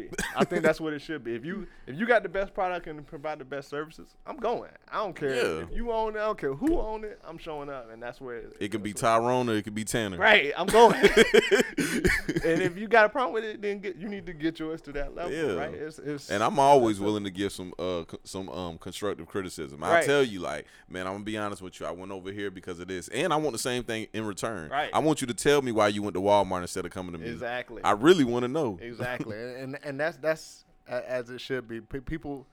I think the whole idea of participation trophies have carried over into everything, right? I want you just to come to me. Don't you hate consolation prizes? Because you participated and you in this business and you be friends. Bro, funniest thing that happened when I was young.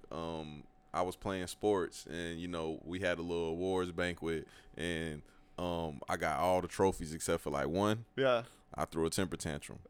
I was like, oh, man, I can't believe y'all did this. And my mom was so embarrassed. And she was like, they gave it to the boy because, he never scores or nothing like that. I was like, I don't care. Yeah, exactly. But it's like, I don't know. It's funny. Like, most of the things my mom told me when I was young, I look back now and I'd be like, she was right. That's not one of them. Yeah, that is. Hey, I do not like consolation prizes. Ain't no consolation prizes. Ain't not even second place. Right. Because after that, once you ain't no second place in the real world. So. Maybe in the Olympics. Maybe in the Olympics, right? You'll get your medal. Even though if they stripped away silver and bronze, I'll be okay. I would too. Perfectly fine. Yeah. It's either you the best. I was on top first to last. It ain't no. Yeah. It ain't Ricky Bobby. Between, right? Ricky Bobby. Right. That's all I got for you. If you're in first, you last. And so I think that mindset has gone. And that competitive, it took away a lot of competitive nature, whether it's in any realm of the world. That's why. I know because you was involved in sports. Like, most of the time, the moms never go to the games because it's like they're there and they're like, it's okay. You came in second in the tournament. Pick your head up. And the dad's looking like he's not happy. Right.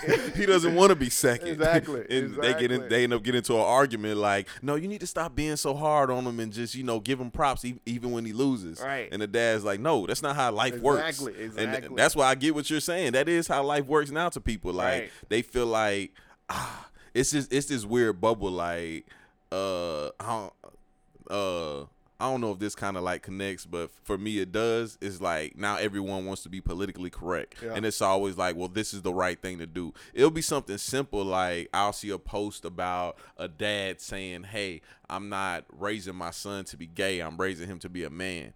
And that'll have a million hits. It'll be all kind of people like, oh, you're homophobic and all this and all that. It's like, what did he say that was homophobic? Right, like, why do you have to be so politically correct nowadays? Because if you're not, you're getting all kind of and it's like, he'll say something simple like, I'm not raising my son to be gay. I'm raising my son to be a man. And they're like, oh, you're an asshole because what if he was gay? Right. You would do this and you would do that. It's like, he didn't say any of that. Right. I stroll a thing that came from the whole participation trophy idea. We don't want to hurt no feelings. Like if you say anything that could sway my feelings to get even close to remotely hurt, it's a problem. And we can't hurt no feelings. Mm-hmm. If it's correct and it hurts your feelings, everybody wants it to be a perfect world, right? Like it ain't. Don't get me wrong, I want the world to be perfect too. Right. But realistically, like I know things aren't going to be perfect. Exactly. And at some point in life, your feelings are going to be hurt. And you, everybody can't win.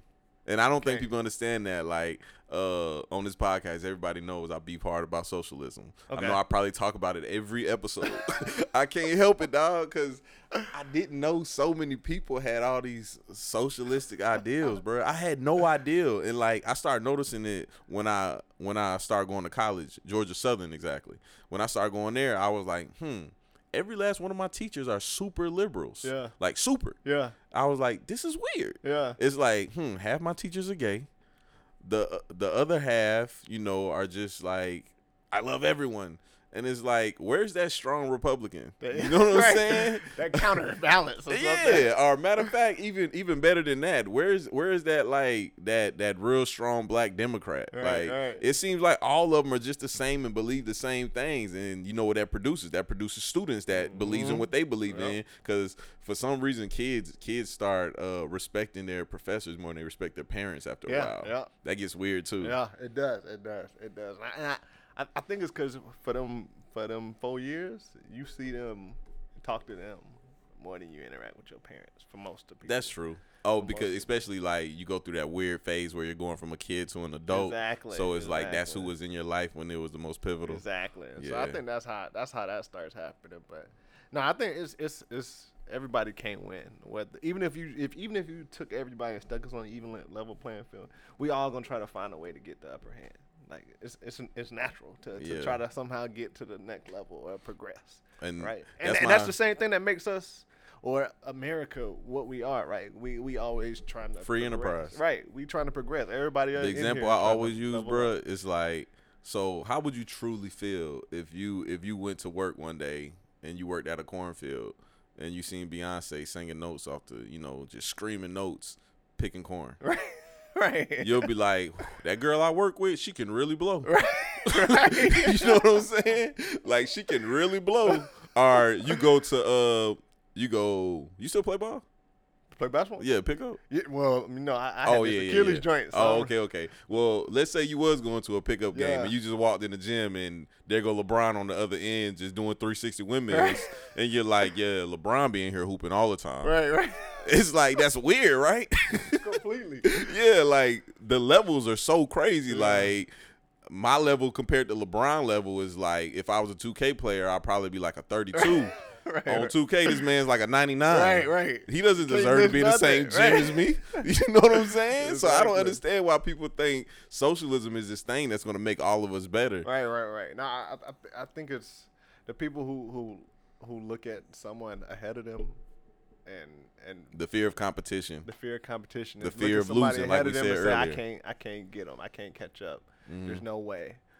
Instead of saying, okay, let me watch what he doing, how he getting there, and then I'm going to try to add some of what I think should be different and try to level up and catch up or pass that. Bro, so what do you tell someone? Like, I have people that come to me all the time with their business ideas. I actually talked to a young lady yesterday, and I don't know how to tell her what I'm about to ask you right now. It's like, how do you tell someone, like, hey, you have a good plan, a good ideal. Your problem is you have a fear of losing. Like how do you break that down to someone in a nice way? Yeah. So I my style, and it could be different.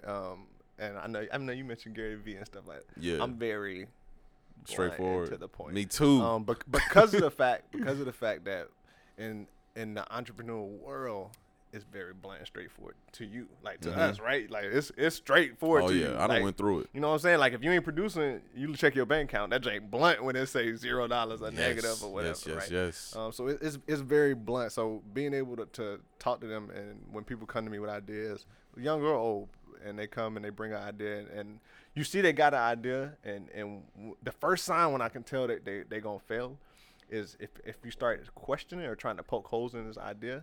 And they get discouraged, right? Mm-hmm. Or they don't have an answer, and they never come back to you and address the holes.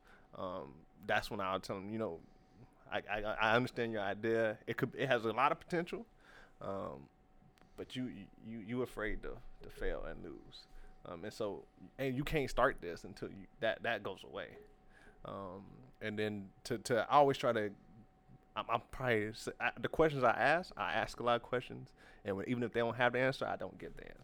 I just let them walk away. And some people take it as like, oh, you trying to make them feel dumb. And it's not. I'm not in any means shooting down your idea or trying to make you feel dumb. But I want you to really think, really go home and like, dang, he stumped me. How I'm going to do this? How I'm going to get this?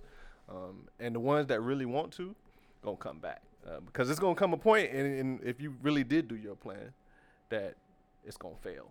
Or you're going to run into a road bump, and you're going to be like, what am I going to do? I think that's what it is for us entrepreneurs. We're real straightforward and honest. A lot of people, they aren't looking for that. And, you know, my answer always is, well, if that's what you need, then you need to go talk to your mammy. Right. I ain't got it for you.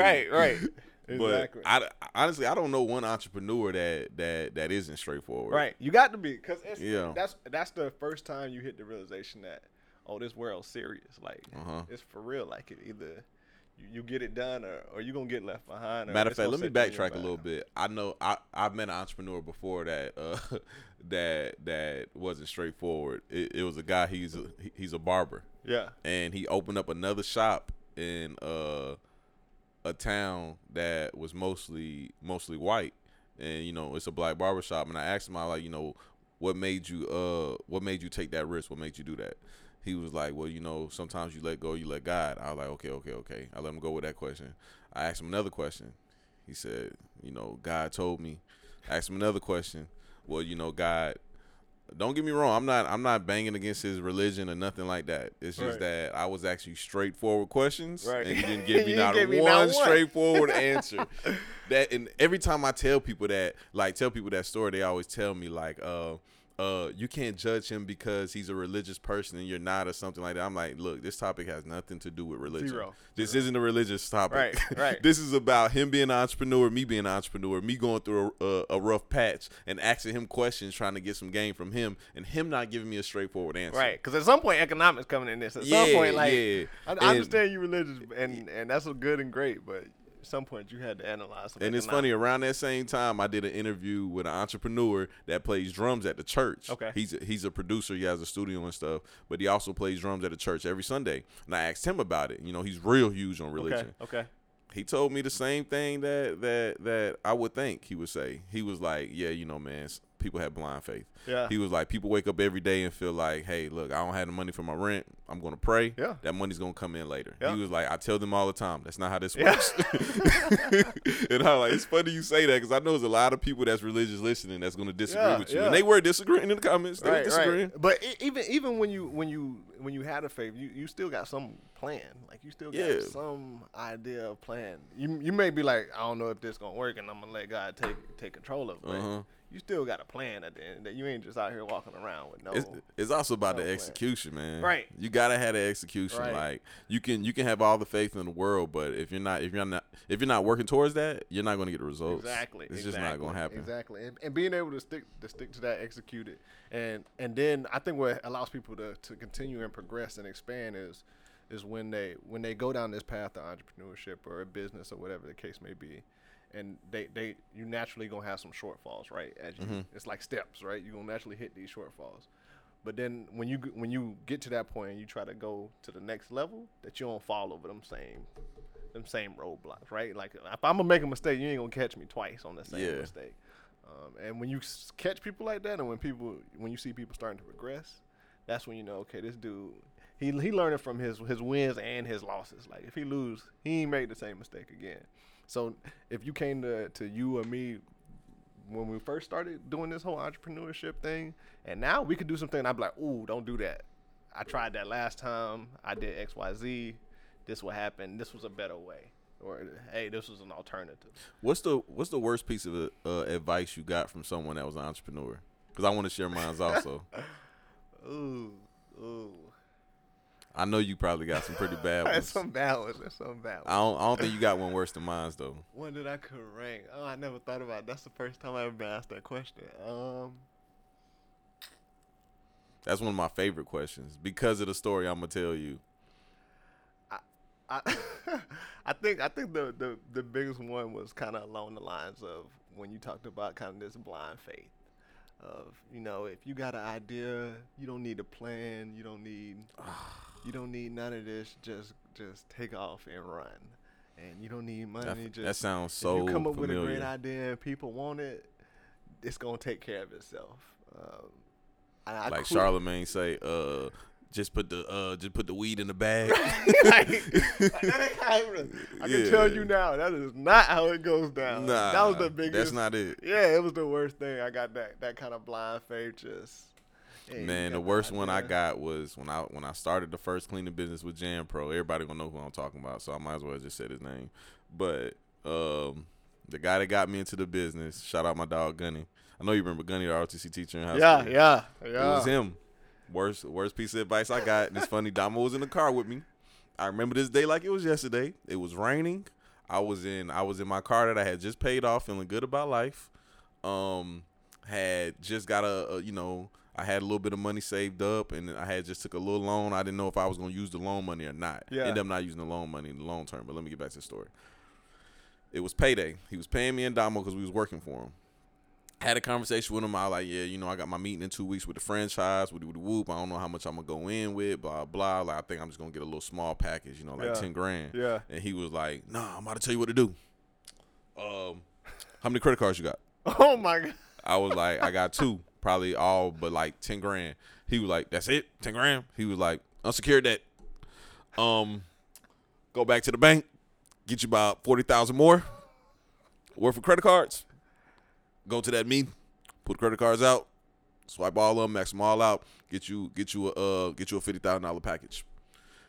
Tell Damo quit his job, come work for you. Y'all be broke for a year. Next year you're gonna be rolling the dough. He was like, just fight through it. Work for me, work your business, use the money you make for me to pay your bills, work your business. Next year rolling the dough. He was like, I was like, so what? Then the second year, that's when I pay the credit cards back. He was like, pay the credit cards back? You ain't hear unsecured debt? That's unsecured debt.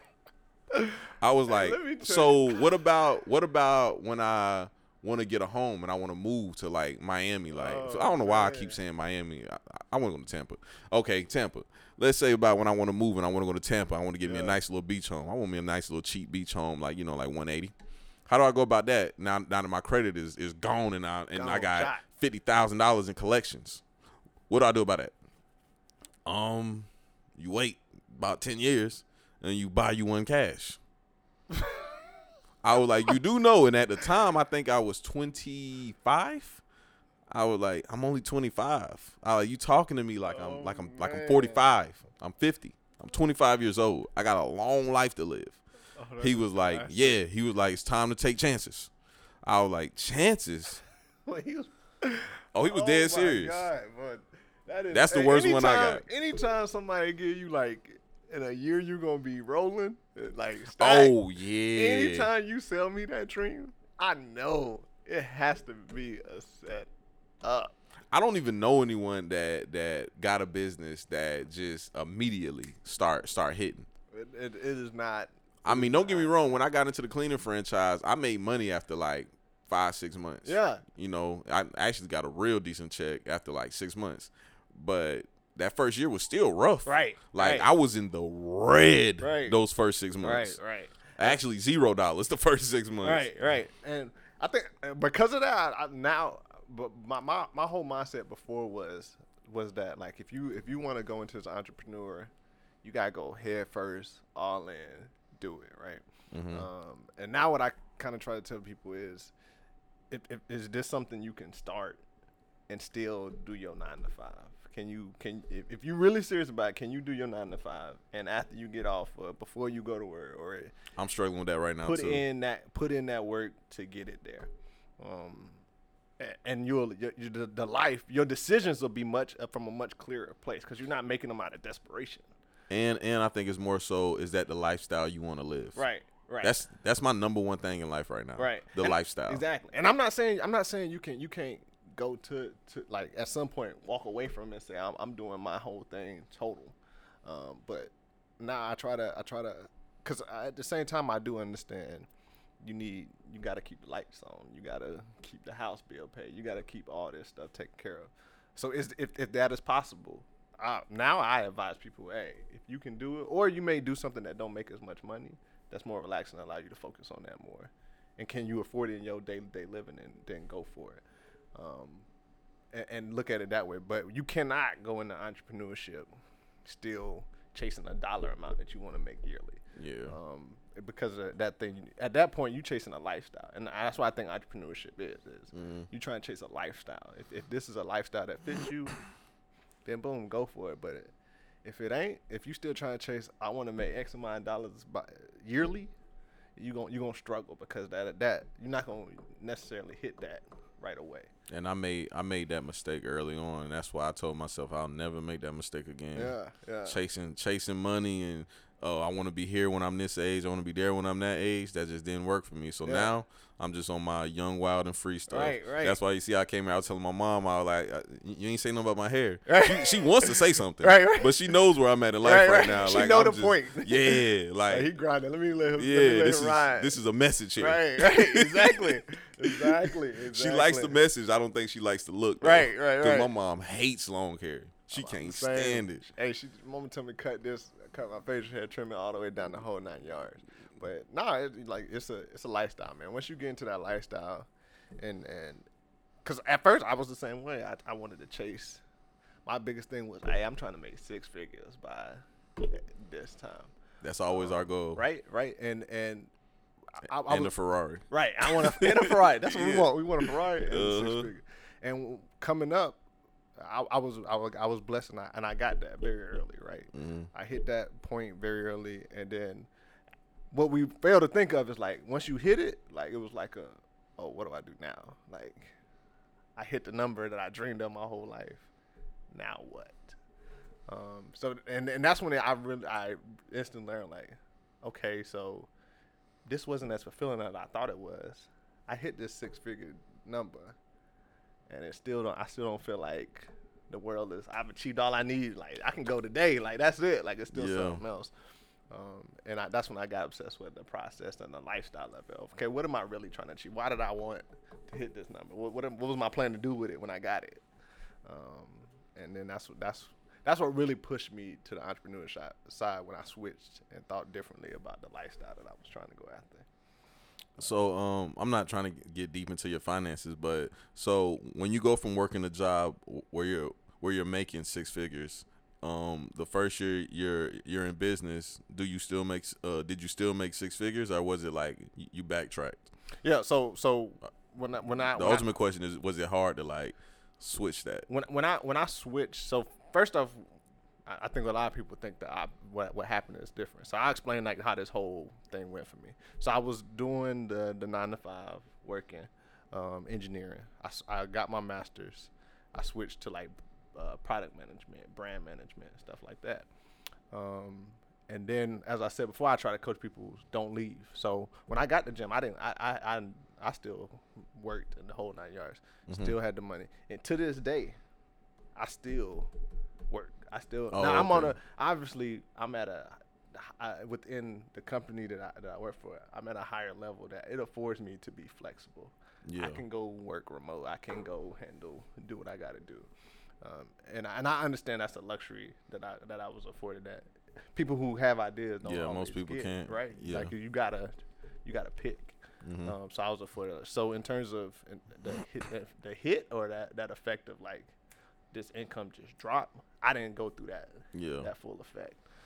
Because I think that some people's biggest issue is they don't think they can afford to quit that job or something like that. Right. And I completely understand, because it was hard for me. Right. But I think it's because a lot of times when we think of like, a lot of people come and think about going into business, it's because they just now got tired of working for whoever they working for, right? But If you had that thought, and you've been able to now do your finances where, hey, I can afford, I'm not a slave to my job. And I tell a lot of people, like, yo, you a slave to your job, like mental slave too. Yeah, let's make sure we put it right, because mental slave. Two podcasts I did before, I had John Blue, he was a running back for Georgia Southern. Okay, he went in talking about how yeah, man, I gotta get out this work, man. I'm tired of being a slave. And I was like, you really think like you going to work every day and getting a paycheck? Right. He was like, yeah. He was like, they used to put us in chains, and now they some. I was like, bruh, trust me, you are not no slave. Yeah, you far from a slave, but the mental side of it. You raised up your expenses so high that you cannot accept $1 less than what you get paid on the whatever date you get paid. Mm-hmm. And that's what the biggest thing I coach is. Okay, if you want to do this, what's like the lowest you can make? And if this entrepreneur job that you're gonna do ain't gonna give you that plus more, you can't leave. So you need to find out how you can get this kind of started while you still hold on to this and start lessening your expenses. Immediately when you starting to be an entrepreneur, start cutting expenses. And it really figured that out way too late too. Yeah. We all do. And then that's when you start to struggle with the stuff you need and you want, right? Like, dang, boy, I like this car, but do I like? Maybe I'll be all right. I'll tell you straight up. As soon as my money started getting straight, first I was getting decent checks from doing business. I went straight and got a Camaro. Yeah. Then I got my own business. And, you know, money ain't even started coming in yet. I traded in for a newer Camaro. We instantly started mistakes, doing that. Bro. Right. I'm still suffering from those mistakes right now because I still got that stupid car. Right, and it follow you. So that's why I tried to be like, yo, as soon as you come to me and start talking about idea, cut your expenses. If you serious, you need to start cutting expenses right now and start paying whatever you got off.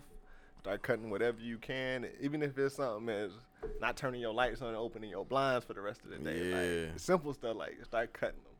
Cut the cable, get a fire stick. Yeah, like, do you really need all them channels? Like, how many channels you really look at? I had to do that too, and that was such a sad day for me. I don't even watch the TV, but just being able to, like, be home on Sunday, turn the TV on, and I can watch anything on there felt good. But the day I had to turn it off, like, I don't watch these channels, so I'm just going to turn all the channels off, and I'm going to keep Sunday Ticket. It felt so bad, dog. And guess what? I haven't watched that TV since. Exactly. And then you come out, you're like, dang, I don't even watch it. Now I'm struggling with the PlayStation because I don't use the PlayStation, and I got two of them. I'm like, I should sell the PlayStations and get another camera lens. Yeah, exactly. And so that's when them priorities start switching and you really start going all in. Then that's when I think it really takes off. But for me, it was the changing the thought process of chasing $1 amount a year to going after. That's really like this whole podcast we did. That's what I want people to realize. I want them to understand that it's more so of a lifestyle thing. I don't want people to think that just because you're an entrepreneur, that means you work less. You actually work more, but it's just a lifestyle. Like, me personally, I don't like doing the same things every day. I don't like waking up, going to this factory, pushing the same lever over and over again, leaving, going to the local bar, trying to stay there as long as I can because my wife is getting on my nerves. I do not want that lifestyle. I want to do what I'm doing now. I want to be able to get up, go travel when I want to. I want the money I make to be determined by my work, not me just going to work. Because let's be honest, most of the people that go to work don't really work. They're just going to work just to pass time. Long as you show up to that job and you do X amount of work, they got you. You don't even have to be on 100%. They're only expecting you to be at 50. And they're expecting you to call in sick once a month.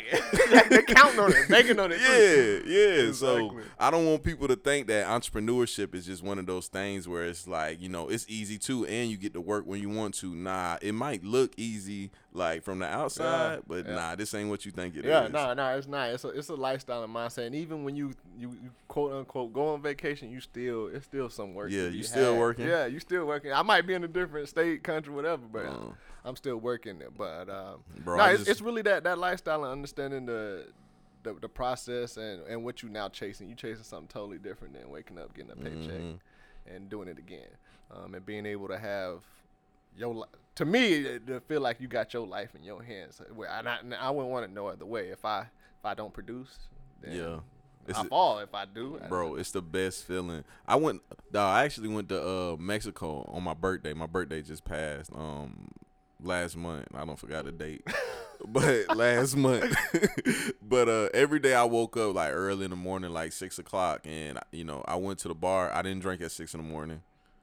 Okay, I'm lying. I was saying, yo, I just 5 o'clock somewhere. I drunk a Bloody Mary, trying to get right from last night. But went to the bar every morning, Bloody Mary, had my laptop, chilling. Every morning, it was the same guy sitting right next to me with his laptop. Yeah. So, you know, first day, I ain't saying nothing to him. Second day, I was just like, hey, what's up, man? You know, what kind of work you doing? And he was like, I'm a realtor or whatever. And I, like, after the conversation me and him had, when I went back to the room, it just had me thinking, like, you know, some people actually love what they do. So even when they're on vacation, it doesn't feel like work. Exactly. Because I'm sitting at the bar with my headphones in editing videos. Exactly. I like doing that. So on my vacation, of course, I'm still going to be doing that because I like doing that. That's not like work for me. Right, exactly. And that's the goal right there. The goal is to live a life that's fulfilling, that you like to do. That you enjoyed you doing. Mm-hmm. And at no point in your life that you feel like you working. Yeah. That you doing exactly. So even if 9 to 5 is what you want to do, that's fine. Because I know a lot of people that got nursing degrees and they love the They love their work. They love taking care of people. They love making people better. Right, and ain't nothing wrong with that whatsoever. If you do a 9 to 5 and that's what you enjoy and that's what satisfies you and brings you that personal happiness, do it, bro. Do it. But for me personally, that 9 to 5 work drives me insane. Yeah, I agree. It will get you because to me, it's just the point of having the your own hands and your own, like, controlling your destiny. And your business is always like your baby. Right. It's like, I created this from the start. Even if it is a franchise, you know, everybody say franchises aren't your business. You're just a supervisor. Yeah. I battle with that. I used to feel like that too. But at the end of the day, it's still your business. Yeah. And, you know, you started it from the beginning to now. You're watching it grow. It's literally your child. Right. So it's nothing better than that. Better feeling than being able to accomplish something you set out to do. Right. And being able to accomplish it and, like I said, have something to stand on, pass down, something that you. And the best piece of advice I'll give someone would be, don't think you're gonna work your 9 to 5 and call out once a week. And think you're about to be this super entrepreneur. Right. That ain't hard work either. Yeah. You're in the little leagues right now, baby. Right. When you get to the big leagues, all that changes. You're going to suffer dramatically. Yeah, people don't get that. All that changes. At some point, that cut off, unless you just had this super flexible situation, it's going to occur for everybody. And my biggest thing is, even if you want to be an entrepreneur or anything, create revenue streams, find multiple ways to make money. Don't come with this one idea that you think gonna make a million. Come up with 5 ideas that's gonna make a million each, and don't give up. Right, and don't give up because it's and don't get discouraged by competition. Yep, don't get discouraged by competition. Somebody don't expect everybody to believe in your dream or your idea. Just, if you feel it's a great idea, whether they believe it or not, and it's thought out, then run with it. Cause if not, I was told somebody else gonna come up with it if you don't. So. And not everybody is gonna see your vision. Like still to this day, I got friends that tell me straight up, like, "Hey, I don't listen to your podcast because it's trash." Yeah. And then I listen to them and I don't care because it's like, bro, I don't make podcasts for you. Like, you don't even read books. Right. You know what I'm saying? This ain't for you, bro. And you don't even know what podcasting is. Right. Like, you wake up every day and go to World Star and look for the fight compilation. Exactly. That's what you do every day. Exactly. I know this ain't for you. You don't even have the attention span to sit down and pay attention that long. Right. And I think that crushes a lot of people when they surrounding. All don't buy in and they like, oh, maybe this might not be the best idea. It's hard to be self-motivated when everybody around you is trying to bring you down. Yeah. It's very hard because I battle with it too. Everybody thinks I'm just this strong-minded person. Nah, I battle with things all the time. Definitely. It's just that my will gets me through it. It's like, okay, I know what I'm doing is right, so it's fine. I was like, then on top of that, when people see you quote-unquote happy, because I hate that word, and they see you doing something, they want to bring you down to their level because I truly believe that a man has to have something to live for. Yep. So whenever I talk to people and they're talking to me about what I'm doing, I always ask them, like, hey, man, you know, don't try to bring me down and say bad things about what I'm doing because you don't have your passion. Right. That's your fault. Exactly. You have to have something to live for, and it has to be something better than family or I got a kid or. Right. I'm not trying to say your kid isn't your, you know, reason to live, but. Come on, we got to be something exactly. So you got to find what you good at and find out literally when people come to, okay, I can't come up with an idea, but I want to be an entrepreneur. Like, well, okay, well, what you good at? Like, what do you enjoy doing? And now find a way how you can monetize that. Right? Yeah. How can I monetize? Joe Rogan says that all the time. Like, how can I monetize that? Like, how can I make money off doing this? I don't know. You got to come up with this. People think like you gotta come up with this crazy off the wall. Like you gotta invent the alien transmitter device. Or, it ain't about that. It's finding what you like. And then a lot of people, they're good at things and they feel like, well, this is my passion. Like, let's say it be art, just because I'm looking at these paintings on the walls. They're like, this is my passion. I feel like if I monetize that, it'll take away from the passion I have from it. Yeah. I think that's absolutely insane. Ludicrous. Yeah, like people tell me that all the time. They're like, "Well, you're a businessman, so that you're only able to look at it from that viewpoint." I'm like, "Nah, like the business has to be in order, right? Like, period, like." And we all want to be rewarded for doing good. Like, yeah, starting from a child, like right, uh-huh. That child does something good. They expect you to clap, reward them somehow. I want $5 for my eggs on my report card. Like, everybody wants some kind of reward for doing good, so why would you not find something you good at and you do it well and not be like monetized or rewarded for it? Yeah, like nah, I'm just gonna focus on the art and maybe one day I'll cross that bridge, but nah, you're insane. It's ludicrous. This is your art. It actually looks amazing. You should sell it. Exactly. Period. Because if you give it to me, I'm gonna sell it. Yeah. This is America. This is America. We're capitalists. Like make the money off of it while you can. Get paid for your work. That's the biggest thing. Get your work for your work that you do. Yeah. But yeah, bro, I know I done took up 2 hours of your time, dog. I really appreciate you doing this podcast with me, dog. Yeah, we was supposed to do this a while back, man. Yeah, I know. I shot my Achilles. And actually, it went way better than I thought it was going to be. And I knew it was going to be good anyway, but it went way better than I even thought. Always, man. I was talking to a fellow podcaster on the way here, and I was telling him about it, and I was like, I'm probably going to have a good one this week. So, yeah, definitely, man. That's my dog, though, so he knows. Oh, word, definitely. Yeah. Man. I'm always here for it, man. Anytime, man. You got nothing but support for me, man. Man, I appreciate it, bro. Definitely. But yeah, man, thank y'all for listening, man. Don't forget to go to YouTube and subscribe to the channel. I know this podcast isn't going to be on video because I had some technical difficulties. But yeah, make sure you subscribe. Check out my most recent vlogs. I'm actually filming a vlog right now, man. And just thank y'all for listening, man. Another episode of Sit Down with Slim. We out. Peace.